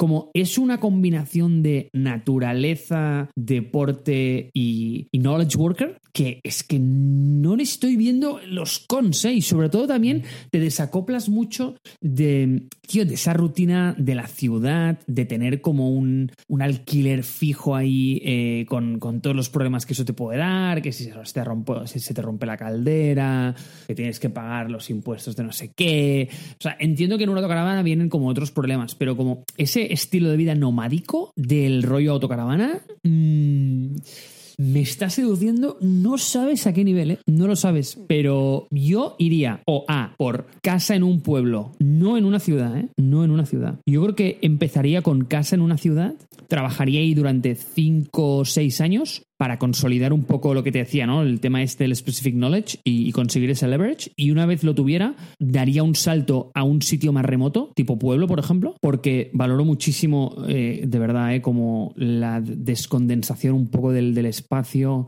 el buena, eh, que haya buen aire, que tengas un sitio para, para hacer deporte, estar más en contacto con la naturaleza. Mm, creo que es algo que valoraría muchísimo y creo que es algo que en la ciudad es muy difícil de tener. Entonces, como te digo, para mí esto es un plan a largo plazo y yo lo pensaría siempre como, oye, consolidemos, o sea, no, mm, tranquilo, vas a vivir muchos años si Dios quiere, entonces no lo quieras todo mañana, mm, puedes esperar cinco años, Eh, creo que no puedes esperar 30, pero sí puedes esperar cinco y, es esta idea de que todo el mundo, pues eso, ¿no? Pues pone todos sus chips a la jubilación a los 65 años, se pasa la vida, tío, con un trabajo de mierda que se piensa que le va a pagar la jubilación de 85 y tienen, les, eh, como la vida les da el tiempo libre cuando tienen como su peor salud y su peor estado físico, ¿sabes? Eh, que se pasan como, tío, el, resto de sus días tosiendo en el hospital y, con, dolor de, y con dolor de cadera. Entonces, creo que, quererlo todo mañana también es un error y está al otro lado del péndulo y creo que tampoco es, eh, tampoco es lo correcto. Sin embargo, envisionar este, este corto plazo de, oye, venga, eh, tres, cuatro añitos, puedes estar en la ciudad, de tres a cuatro años más, mm, te puedes ir a un pueblo y luego después puedes empezar el, tu estilo de autocaravana si quieres llegar ahí. Yo creo que setearte estos pasos, no, a ver, no lo tienes que seguir a fuego, si te sale la oportunidad puedes avanzarlo o retrasarlo al gusto, a pesar de que mm, Eso va un poco en contra de mis redondeos anuales, pero, pero creo que lo gestionaría bien. Y más allá de eso, Jimmy, yo creo que, tío, que, que, me lo plantearía de este tipo. Pero no, en ningún momento mmm, mi idea sería un cambio permanente de ciudad, saltando de WeWork en WeWork, eh, ahora en Guatemala, mmm, mañana en, no sé, o sea, en Honolulu y el siguiente fin de semana eh, me lo paso en Bali. O sea, creo que esto sería como la putada más grande que me podías hacer en mi vida. So, ¿qué tamaño de caravana te estás planteando? Vale, tío, qué gran, qué gran pregunta, Jimmy, qué gran pregunta. A ver, es que creo que me tendría que ver también ahí, ¿no? O sea, y por eso yo creo que este, este verano mmm, voy a alquilar una, que lo sepas. Oh, si man. quieres venir conmigo, estás invitado. Mm, Sí, van a, van a ser mis vacaciones. eh, voy, a, vo- voy a alquilar una autocaravana. Eh, yo creo que para esta Semana Santa, algo así. Para, para entender el, el- el tema, ¿no? Entonces, tengo claro qué es lo que no quiero, pero aún no tengo claro qué es lo que quiero, ¿vale? Entonces, lo que no quiero es un- una Airstream como enganchada a un coche, ¿vale? Entonces, quiero un- una autocaravana como mm, en. Es decir, eh, como un Mobile home. monobloque, ¿vale? Sí, sí, sí, a mobile home. Exacto, un motorhome. Entonces ahí como se pueden distinguir tres tipos de, de este tipo de autocaravanas, ¿vale? Están como las camper vans, ¿de acuerdo? Que es la típica Volkswagen California. Ahora han sacado la Grand California, que por cierto mola bastante. Eh, la, Mercedes, la Marco Polo, que estas se compran directamente en concesionarios, es decir, estas las, las distribuyen directamente estas marcas, ¿no? Después están como las adaptadas, ¿no? Que dentro de las adaptadas lo que tienes es que cogen eh, carroceros tipo, no sé, mm, Adrià, eh, ¿cómo se llama esta? Espera, que tengo aquí, tío, una lista de, de- mis caravanas favoritas. Pues eh, Himmer, Laika, Roller Team, todas estas, que lo que hacen básicamente es que se pillan mm, motoras eh, de, fabricantes convencionales, tío, la típica Fiat Ducato, la típica Mercedes, eh, y entonces cogen el grupo motor y el chasis, y entonces lo que le ponen es como una caja, hablando mal, eh, hablando mal, porque realmente están muy bien acabadas, detrás, que le da como más habitabilidad, ¿vale? Entonces, de ahí se pueden distinguir también las que tienen como menos batalla, las que son las capuchinas, por ejemplo, que tienen como ese, eh, ese bulto arriba donde, donde existe como un compartimento para poner una cama. Bueno, ya, ya me entiendes. Y luego después están las motorhomes, que son realmente productos totalmente acondicionados para ello, que, son de un solo volumen y, y básicamente son como autobuses, son como casas, básicamente, ¿no? Entonces, estéticamente, a mí me seduce muchísimo el concepto de motorhome, ¿vale? Sin embargo, creo que su manejabilidad está un poco en entredicho por el hecho de que, tío, son bichos muy grandes, ¿vale? Entonces, eh, moverlo en según qué ambientes puede ser delicado. Entonces, a mí idealmente una campervan grande con cocina me podría funcionar si voy a ir solo. Sin embargo, creo que este tipo de caravana está más pensada para salidas puntuales. Es decir, para, tío, me voy una semanita no sé dónde y el resto del año la tengo guardada. Si tú lo, la quieres como para, entre comillas, vivir en ella, creo que necesitas algo un poco más grande, ¿vale? Pero ¿qué es lo que pasa? Que lo que he detectado y oye, tengo que hacer más research aún, ¿eh? Eh, lo tengo verde el tema. Pero por lo general, las configuraciones internas de la mayoría de estos modelos están pensados para familias, sí. Entonces, todas como son como cuatro o cinco plazas y tienen muchas camas. Y tío, yo no quiero eso. O sea, yo quiero una muy grande, pero con una sola cama, ¿sabes? O sea, quiero el modelo single, pero no le he sabido encontrar aún. Pero bueno, eh, da- dame tiempo y yo creo que lo voy a encontrar. Bueno, a ver, también cabe la posibilidad de que te compras algo de segunda mano, lo vacías por dentro y hay un pequeño renovation donde lo hace, lo, lo- lo pones al estilo que tú te imaginas. Sí. O sea, el- aquí la mayor putada es el motor. O sea, no encontrarte con algo que está totalmente destruido por todas partes. Pero, ¿sabes? No sé, es como... yo- no, ¿Qué no compartí por aquí una empresa que hace renovaciones de, de, de los eh, Mercedes estos, las... eh, Sí. sí. Sí, ¿cómo se llamaba la Sí, empresa? sí, no, esta? No, me acuerdo, me acuerdo. Ya. Pero, tío, es que hay, No, una- no, hay eh, unas eh, eh, cosas. Y eso es una pasta que te cagas. Eso es, una pasta enorme. Mira, te puedes, te, te puedes meter en, un, en ya verás, eh, te puedes meter en unas que se llaman Adrià. Pon Adrià móvil, mm, Adrià Motorhome o algo así. Polo, polo, ya verás. A ver, Adria Motor, Motorhome. Motorhomes, Adria Móvil. Sí, vale. Métete en Motorhomes y mira el modelo Sonic. Buah. Tío, tú tienes esto y, tío, es que, es que, es que el resto del mundo te da igual, ¿sabes? ¿Cuánto Es que- cuesta?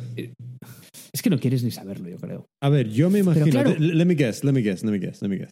Yo me imagino, yo me imagino que estará sobre. hmm, a ver el interior. El interior es bonito. Su Yo creo, puta madre, Jimmy, es la leche, tío. yo creo que Tiene estará el modelo este, entre- el SL, que mide 8 putos metros. Esto es un jodido autobús, eh, tío. Es acojonante. Yo diría que están entre los 80.000 hasta eh, los 120, por ahí. ¿Más o La menos? verdad es que no, no lo sé. no lo Ah, sé. pues coño, ¿por qué me dices? Ah, Shit. pero en Que ningún momento te he dicho que lo sabía, Melón. Ya, pues yo pensaba que tú lo sabías. No, Oh, oh, oh, ¿Pero no. qué esperas? What are you waiting for? Yo, no es el momento, Jimmy. No es el Envi- momento. en- envía un email. Envía un email. Tío, no sé, no, aún- no es el momento. Aún no es el momento. Y, y no quiero hacerme ilusiones con esto. Tío, es- están muy guapas, ¿eh? Tío, son la leche, tío. Son la leche. Damn, está muy serio esto, ¿eh? ¿Cuánto chupará de gasolina esto? Porque claro, esto no es un Tesla. Pero eso de llevar un motor diésel típico tampoco pesan tanto. Eh, yo- mm, de verdad que no es tan grave, yo creo, como lo, co- como, como lo parece. ¿No crees? Pero para nada, ¿eh? Para nada.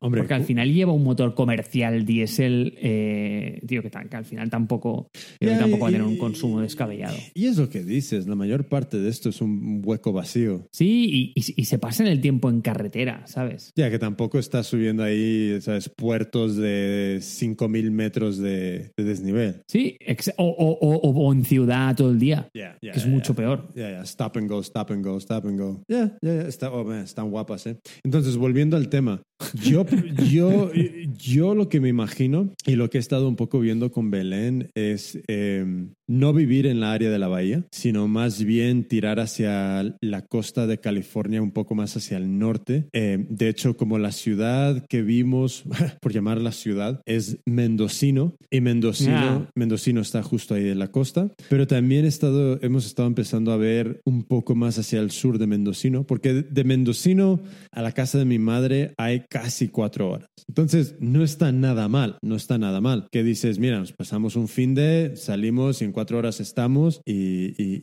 es, es, es, es una distancia muy, muy aceptable. Estás en la costa, mm, entonces luego hay otra ciudad, bueno, ciudad, pueblo, que se llama Gualala, que está un poco más al sur, que, que también nos ha gustado. Y es un poco esa idea de, tampoco es la idea de ir de ciudad en ciudad en ciudad en ciudad, o sea, saltando de un país a otro, pero más bien dónde podemos tener un, un, un, un contacto con la naturaleza más, más, mucho más cercano, donde haya algo de mar y donde haya algo de montaña y que estemos a una distancia razonable de, de- del área de la bahía. Entonces, Mendocino ha sido un poco una de estas, eh, de estas ciudades que dices, "Hmm, no estaría mal, ¿eh? El asunto es que los alquileres tampoco es que sean la cosa más barata, ¿sabes? Y ya comprar una casa, pues ya, ya es- son cosas mayores, pero, pero es interesante lo de la autocaravana también, ¿sabes? Yo creo que exige un, un, un, un- un- un- shit, una particular eh, eh, personalidad, ¿sabes? No personalidad, más bien el, el qué tipo de lifestyle quieres. Y yo no sí, sé si yo... yo- pu- sí, porque aquí te puedes pillar los dedos, ¿eh? ya, yo no sé si yo podría estar en una autocaravana de, de- de manera permanente. ¿Sabes? Fuck, no lo sé, no lo sé. So, Tío, ahí sí que nos hemos desviado un poco, ¿eh? Mierda, Jimmy, poquito. perdón. Es que, estoy, es que estoy mirando las McLuis, tío, y es que solo me gustan. Perdón, eh, perdón, perdón. Oye. perdón. Focus, Mark, focus, focus, por favor. lo más importante de todo. Sí, por favor, sigamos. Yo creo que hay dos cosas, que es una es cuánto me va a costar esto y la segunda es qué tipo de fuente de ingreso me va a, permi- me va a permitir costear esto. Y sinceramente eso es un- esto es algo que, que, mm, me gustaría hacer. El, el, igual, evidentemente no en el capítulo y ahora mismo, pero sí hacer ese presupuesto mensual de si queremos irnos a Mendocino, cuánta pasta va a costar y luego pensar en, en, en qué tipo de, de fuente de ingreso, porque rápidamente tú que te imaginas que puede entrar en un spreadsheet de presupuesto mensual. Seguro que ya lo tienes tú para ti, pero Hombre, hombre, sí lo tengo. Bueno, eh, en fin, eh, sí lo tengo. Eh, lo único que, mira, yo te diría que solo lo haría con una condición, solo con una condición. Y es que a mí hay una cosa que siempre me ha marcado muchísimo y es esta idea de que nadie se ha hecho rico ahorrando, ¿vale? Nadie. Y nadie se ha hecho rico trabajando para un tercero. Y oye, mm, hay niveles de riqueza eh, y lo que tú quieras. Pero, y como te he dicho antes, eh, creo que el dinero no debe ser una guía y llega un punto en el que la correlación con la felicidad rompe. Sin embargo, creo que estas dos máximas son súper ciertas y a día de hoy, si tú miras como con 60 años, es decir, tú te vas al Jimmy de con 60 años y miras qué porcentaje de tu patrimonio viene de activos y qué parte viene de trabajo, es decir, activos y rendimientos de esos activos, rendimientos del capital versus trabajo, verás como que la proporción es abismal de retornos de activos que no de trabajo. Porque esto es evidente, el, efecto de compounding es, mm, es algo que creo que muy poca gente entiende, ni yo mismo creo que entiendo su, poder, eh, muy poca gente entiende el poder de lo exponencial entonces, ¿para qué coño te estoy soltando este rollo? Este rollo viene porque yo nunca daría un paso en esta dirección, nunca haría este movimiento si no tuviera como mínimo, como mínimo, una fuente pasiva de ingresos que pasara lo que pasara tuviera ese fallback. Entonces, antes de, dar ese paso... Define fuente pasiva de ingresos.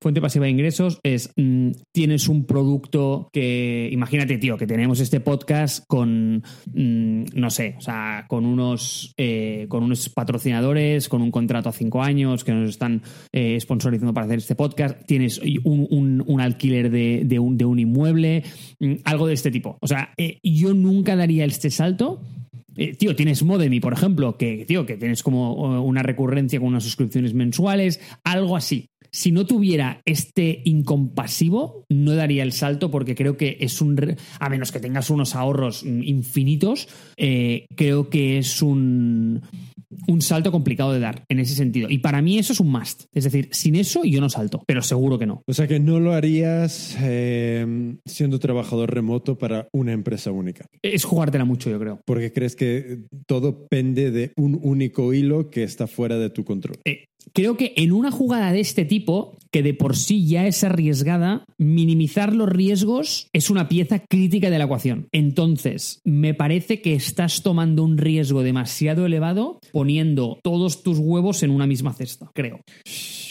A ver, sí, totalmente de acuerdo, pero claro, yo creo que no siempre tienes esa situación ideal donde puedas, puedas tener es, eh, justo ese, ese, ese mix de perfecto de, de, condiciones. Entonces, en algún momento esta gente se tiene sí, que lanzar. Sí, no, eh, y, lo, y, lo, entiendo, pero tú me has preguntado, o sea, punto uno era como controlar la estabilidad de tu income y, y, y tu presupuesto mensual. Entonces yo te digo, mira, mm, para mí, condición necesaria y no suficiente pero necesaria es que haya al menos una proyección de, no sé, cuatro o cinco años, o vale, vamos a llamarlo lo que sea, ¿no? Y oye, al final las cosas pueden cambiar y esto puede ir mal, lo puedes perder y no pasa nada. Eh, al final, tú, todo, todo capital eh, tiene su riesgo también, ¿no? Pero tener una mínima. Y oye, no te estoy hablando de mm, una cantidad gigante de, o sea, 3 mil dólares al mes. No, para nada, ni mucho menos. Eh, lo único que a mí me da miedo en la vida es que como quedarme en la calle, ¿sabes?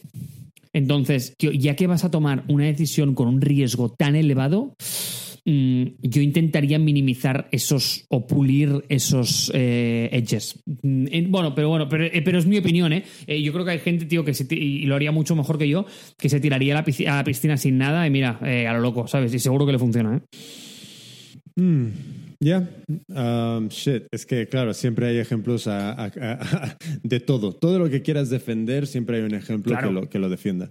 So, lo, que a mí me parece que igual luego lo hago con Belén, es intentar sacar este presupuesto mensual pensando en Mendocino y después, eh, después plantearme qué, qué podría crear yo de producto, porque de hecho ahora mismo me estoy planteando, bueno, estoy planificando ya otro curso para Modemi que yo voy a impartir porque necesito generar otro curso y la verdad es que está siendo muy difícil enganchar a gente para, para grabar cursos que, que, no son en una en, en, en, en, cuatro horitas no lo sacamos de encima, ¿sabes? Porque, joder, el, el, el curso que ahora mismo hay en Modemi, ¿sabes? Son 25 horas de contenido, pero eso ya es contenido final. Entonces, lo que eso conllevó grabar ha sido una obra de como medio año, es enorme. Entonces, um, encontrar a alguien que quiera hacer eso sin, sin tirarles un montón de dinero como sueldo casi fijo, pues es, es, es complicado.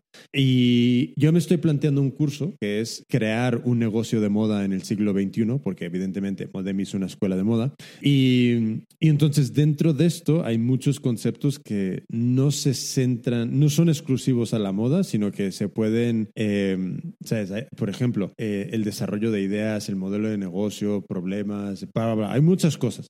Que lo que me estoy planteando es grabarlo para Modemi en español, moda, y luego tener otra versión que no sé cuál será el target y grabarlo en inglés y, y puede ser que, que montar esto o tirarlo en Udemy o generar otra escuela de Teachable, no lo sé. Pero básicamente crear otro, más producto con, con la intención de justo esta, de tener más passive income que eh, aunque yo tenga que estar entrando y respondiendo dudas, preguntas, lo que sea, es una parte muy mínima del, de, de, del trabajo. Entonces, eh, sí, me estoy planteando esto porque la verdad es que igual que tú, ¿sabes? Esto es algo que me gustaría hacer y creo que al final todo va y cae en esto. Es como cuánto me va a costar y, y de dónde va a venir el dinero. Entonces, tú te estás planteando más bien, es como hacer tu trabajo freelance, pero es algo que tienes que hacer de manera activa todos los días. Claro, pero es que Jimmy, eh, yo creo que hay como una escala de grises de riesgo. Es decir, Yes.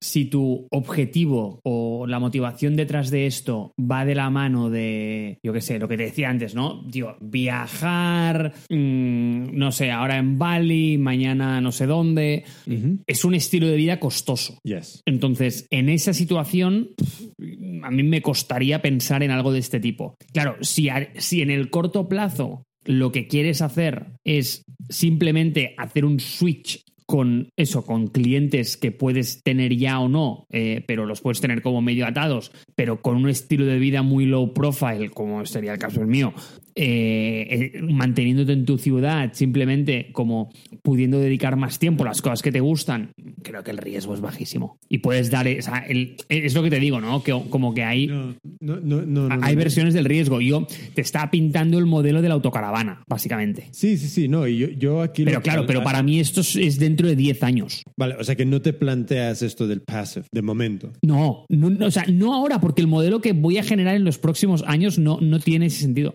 Es que claro, para, para mí es justo lo que, a lo que a mí me gustaría llegar, ¿sabes? En, en el plan de- Claro. ¿sabes? No es de yo no tener que estar de manera, eh, ¿cómo lo digo? Como continua o... o- Sí, continua encima de, de- de un trabajo. Como ser el marketing manager en remoto de alguien. Es como, no. Ya, es que así, ya, es lo que decíamos antes, ¿no? Que tienes que preguntar hasta qué punto no estás cayendo en la misma trampa, pero con, con, con 500 kilómetros de distancia entre tú y tu jefe, ¿no? No, claro, claro, e- e- ese es el asunto, que es como, y a ver, yo estoy bastante afortunado, ¿sabes? Yo he hecho muchas cosas de formación online donde yo solo tengo que poner foco y planificar el curso y yo puedo sacarlo todo, ¿sabes? Yo puedo grabarlo, yo puedo, tengo el know-how, tengo el insight, eh, etcétera, etcétera. Entonces, eh, eso es un poco donde yo me veo yendo, donde yo pueda generar estos productos y, y- y ponerlos en el mundo, am, pero lo que no me gustaría es eso, es como tener esta misma responsabilidad que como la, la que puedo tener ahora de, mm, aunque no es 9 to 5, eh, sí es esa, esa cosa de, de, de- de- de always on para este específico eh, empleador. Claro. Pero bueno, a mí me ha parecido interesante esto. Um, yo creo que yo cerraría con, un- con unas cosas que me parecieron interesantes, que es algo que no entraba realmente, no sé si lo, lo hemos tocado de manera leve, pero que es al final qué pasa con esa vida personal, porque yo creo que también aquí hay un poco una sobre, sobre idealización de vas a estar en Bali y vas a estar de puta madre en la playa eh, y tocándote los huevos, cuando en realidad Sí. yo creo que es lo que has dicho tú, creo que muy al principio, trabajar muchísimas más horas y lo vi esta frase, no sé en qué blog, pero era que no hay equilibrio entre vida y trabajo, sino hay integración entre vida y trabajo. Y creo que realmente esta frase lo, lo resume bastante bien, que, que es mm, tu vida se va a convertir el trabajo y viceversa. Y cómo Sí, eso... porque Perdona, perdona, Dime, Jimmy, dime. perdona, no, dime, que dime, dime, dime, dime, dime. No, que en el momento en que te planteas algo así, el rollete este del work-life balance es bullshit. O sea, Sí, total, eh, totalmente. tu, tu vida se convierte en tu trabajo y tu trabajo en tu vida. Y, y se, y se mergean en las dos, se juntan, eh, pero, para, pero yo creo que para bien. Es decir, porque realmente estás alineando tus intereses con tus fuentes de ingresos. Entonces, eh, tío, si tu balance está ahí, lo que pasa es que como que mucha gente mm, ve esta idea de trabajo como lo que me da el dinero y, la, y esto de la vida como lo que me da la felicidad. Y yo tengo que trabajar, tengo que optimizar al máximo el trabajo para mm, tener el máximo tiempo de vida para hacer las cosas que me gustan. Pero si realmente estas estas dos ideas están alineadas, de- deja de haber una tensión entre ellas, ¿me explico? Sí, sí, totalmente. Y también creo que, que es, es- ese, vamos a decir, la integración de entre, entre vida y trabajo es, se, se da porque ya tú te tienes que resolver todos los problemas. Es, tú eres el jefe, tú eres el empleado, tú eres el todo. Claro. Especial, especialmente si vas en la ruta de, de- de passive income. Si vas en la ruta más de, de- empleado en remoto, sigues teniendo muchos de estos problemas donde no hay ningún ojo que te esté vigilando. Aunque yo, sé, aunque yo sí sé que hay plataformas de, de como SaaS que ciertas empresas de trabajadores en remoto las usan como para sí mantener un control y un check de, de- de esta fuerza de trabajo en remoto. Pero vamos a suponer que no trabajas en una de esas. Tú tienes todos los problemas y todos los tienes que resolver porque al final te vuelves no solo eh, nómada, sino también te vuelves emprendedor, que son dos responsabilidades muy grandes que mm, ya no hay manera de, de- de separarlas, ¿sabes? sino que tu lifestyle depende de, de este trabajo. Y si no puedes mantener este trabajo, tu lifestyle se va a ver muy perjudicada y, y- y no solo el estilo de vida, sino tu vida en general. Sí, señor Jimmy. Buenas palabras. So, Marco Collado, ¿algo que añadir? Tío, que me ha gustado este episodio. Me, me- me- me ha dado que. Mira, no me ha dado que pensar, tío. Me ha dado que soñar. Imagínate. Ya, a, mí, a mí también. Yo creo que, que a mí me ha aportado un poco eso, que es, mira, eh, foco y puedo, sinceramente, puedo estar en Mendocino lo antes, an- mucho antes de lo que me pueda imaginar, porque yo creo que lo del foco también a todo el mundo le cuesta, ¿sabes? Yo creo que muchas de estas decisiones con un poco de, de foco y de, y de organización puedes moverte súper rápido en, en esa dirección, pero eh, cuando estás solo ante la toma de todas las decisiones y la ejecución de todo el trabajo, sí que se vuelve algo que desborda, ¿sabes? Y- y- es difícil, en- pero bueno, pero sí que es posible. Y desde luego que, que si no tienes las habilidades, yo estoy 100% seguro, tres o cuatro meses en cursos de Udemy, eh, un poco de, de inteligencia de cómo generas tres o cuatro ejemplos de trabajo y puedes tener más que suficiente para empezar a buscar muchos contratos de freelance, muchos. Sí, señor. Pues, Marco Collado, punto y final. Punto y final. Va. Estoy ansioso para escuchar tu cierre. ¿Te gustaría compartir algún producto? Déjame pensar. Es que, ¿Quieres que te diga algo? Siempre. Antes, a medio episodio, he pensado, ostras, ya no hacemos esto de los productos que nos inspiran y este me inspira mucho. Y ahora no recuerdo cuál es este. Hay que joderse. Pues Pero mira. Dime. Pero ¿sabes qué? Que tengo otro, Jimmy, que tengo otro. Mira, últimamente me ha inspirado mucho porque lo he usado tanto en lo personal como en lo profesional. Me ha inspirado mucho Whimsical. ¿Por qué me suena esto? Whimsical es la leche. O sea, es como la herramienta de mind mapping, flowchart, diagrams más buena que te has tirado en la cara. Es increíble. Es increíble. Y te diré una cosa. Te diré una cosa. Tú aún no lo sabes, ¿vale? Porque aún no lo sabes, Jimmy. Pero yo ya sé de qué va a ser el próximo episodio. Porque de hecho quería que fuera este, pero no te daba tiempo de hacer algo que vas a necesitar para grabarlo, el siguiente. Y créeme que tal y como acabe este episodio, te van a llegar las instrucciones de lo que vas a tener que hacer y de qué irá el siguiente episodio. Y te aseguro que te va a encantar. Porque, tío, tiene forma, tiene forma. Y Sí. prueba Whimsical. Porque el siguiente episodio verás que parte de lo que te quería comentar, tengo algo construido con Whimsical para, para hacer track de ello. Y te lo voy a enseñar. Vale, perfecto. Me quedo con ese cliffhanger. Venga. Eh, ya me he apuntado a Whimsical y voy a, Obvio. voy a echarle un vistazo. Um, yo quiero compartir algo. Pues, mira, voy a, voy a compartir una chorrada, la verdad. So, con esto de que Belén me regaló unos AirPods, que por cierto, creo que van a sacar unos nuevos en breve, pero no pasa nada. Um, he visto que, sinceramente, opinión personal, el, el form factor de la caja mm, lo odio, lo odio, ¿sabes? Es resbaladizo, es eh, lo odio. Entonces, evidentemente, fui a buscar eh, fundas y encontré un montón de fundas. No voy a comprar ninguna funda porque si ya odio el volumen que tiene por defecto, y, entiendo que es imposible hacerlo más slim, lo entiendo, eh, y añadirle una funda solo va a generar mayores problemas, pero hay una funda que encontré que es la forma en silicona de un Mac de 1984. Cómprame tres. te la voy a pasar, te la voy a pasar para que la veas. Eh, y me gustó mucho. Y de hecho, no descarto pillarla, pero es como, buah, no, sé que no la voy a usar porque el, el- el- el extra volumen me siento que me va a molestar ya de- demasiado. Pero me gustó muchísimo.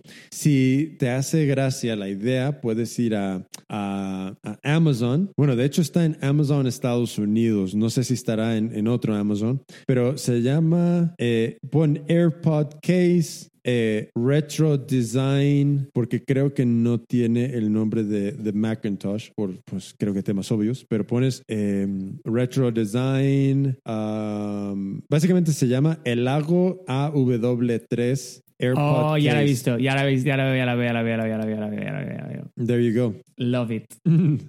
Pues con eso cerramos, señoras y señores, jóvenes y no tan jóvenes, emprendedores y personas planteándose el camino, nómadas o estáticos. Todo el mundo que nos ha escuchado, que ya ha llegado a este punto, joder, hostia, déjanos algún mensaje de apoyo y si, y si realmente quieres hacernos un favor, deja una maldita reseña en el iTunes que no te va a llevar más de algunos minutos que te sobran en el día. Por favor, no quiero tener que echar estas broncas. Necesitamos tus reseñas. Las reseñas son la señal y el símbolo de tu amor y de tu apoyo. So, por favor, ve y deja una reseña de creo que Jimmy Flores y Marco Llado son los dos genios más genios del mundo. Este es el mejor podcast, te va a cambiar la vida. Yo fui de ser obeso a tener ocho abdominales. Fui de ser un vago a tener, a, a estar liderando el resurgir de WeWork porque me han contratado después de hacer un curso en Udemy de tres semanas.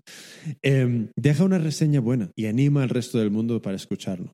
So, con eso, un abrazo muy grande desde la Ciudad de México, donde aquí no hay ninguna balacera, donde aquí no están luchando por el hijo del Chapo, pero sí que tengo unas arañas a veces que me van a poner sobre su, su lomo y me van a llevar como backpack. Una- un gran abrazo. Marco Llado. Jimmy Flores, que tengas unas buenas noches. Y por favor, pilas puestas, objetivos claros. Foco, elimina todo lo que te distrae, quítate del mundo del, del entretenimiento, elimina Instagram, elimina Facebook, elimina todo este bullshit, piensa en cómo puedes crear algún producto de passive income y libérate de lo que te retiene en un lugar donde no quieres estar. Y con ese mensaje yo te animo. Esto ha sido otro grandioso, ilustre capítulo de Radio Lanza.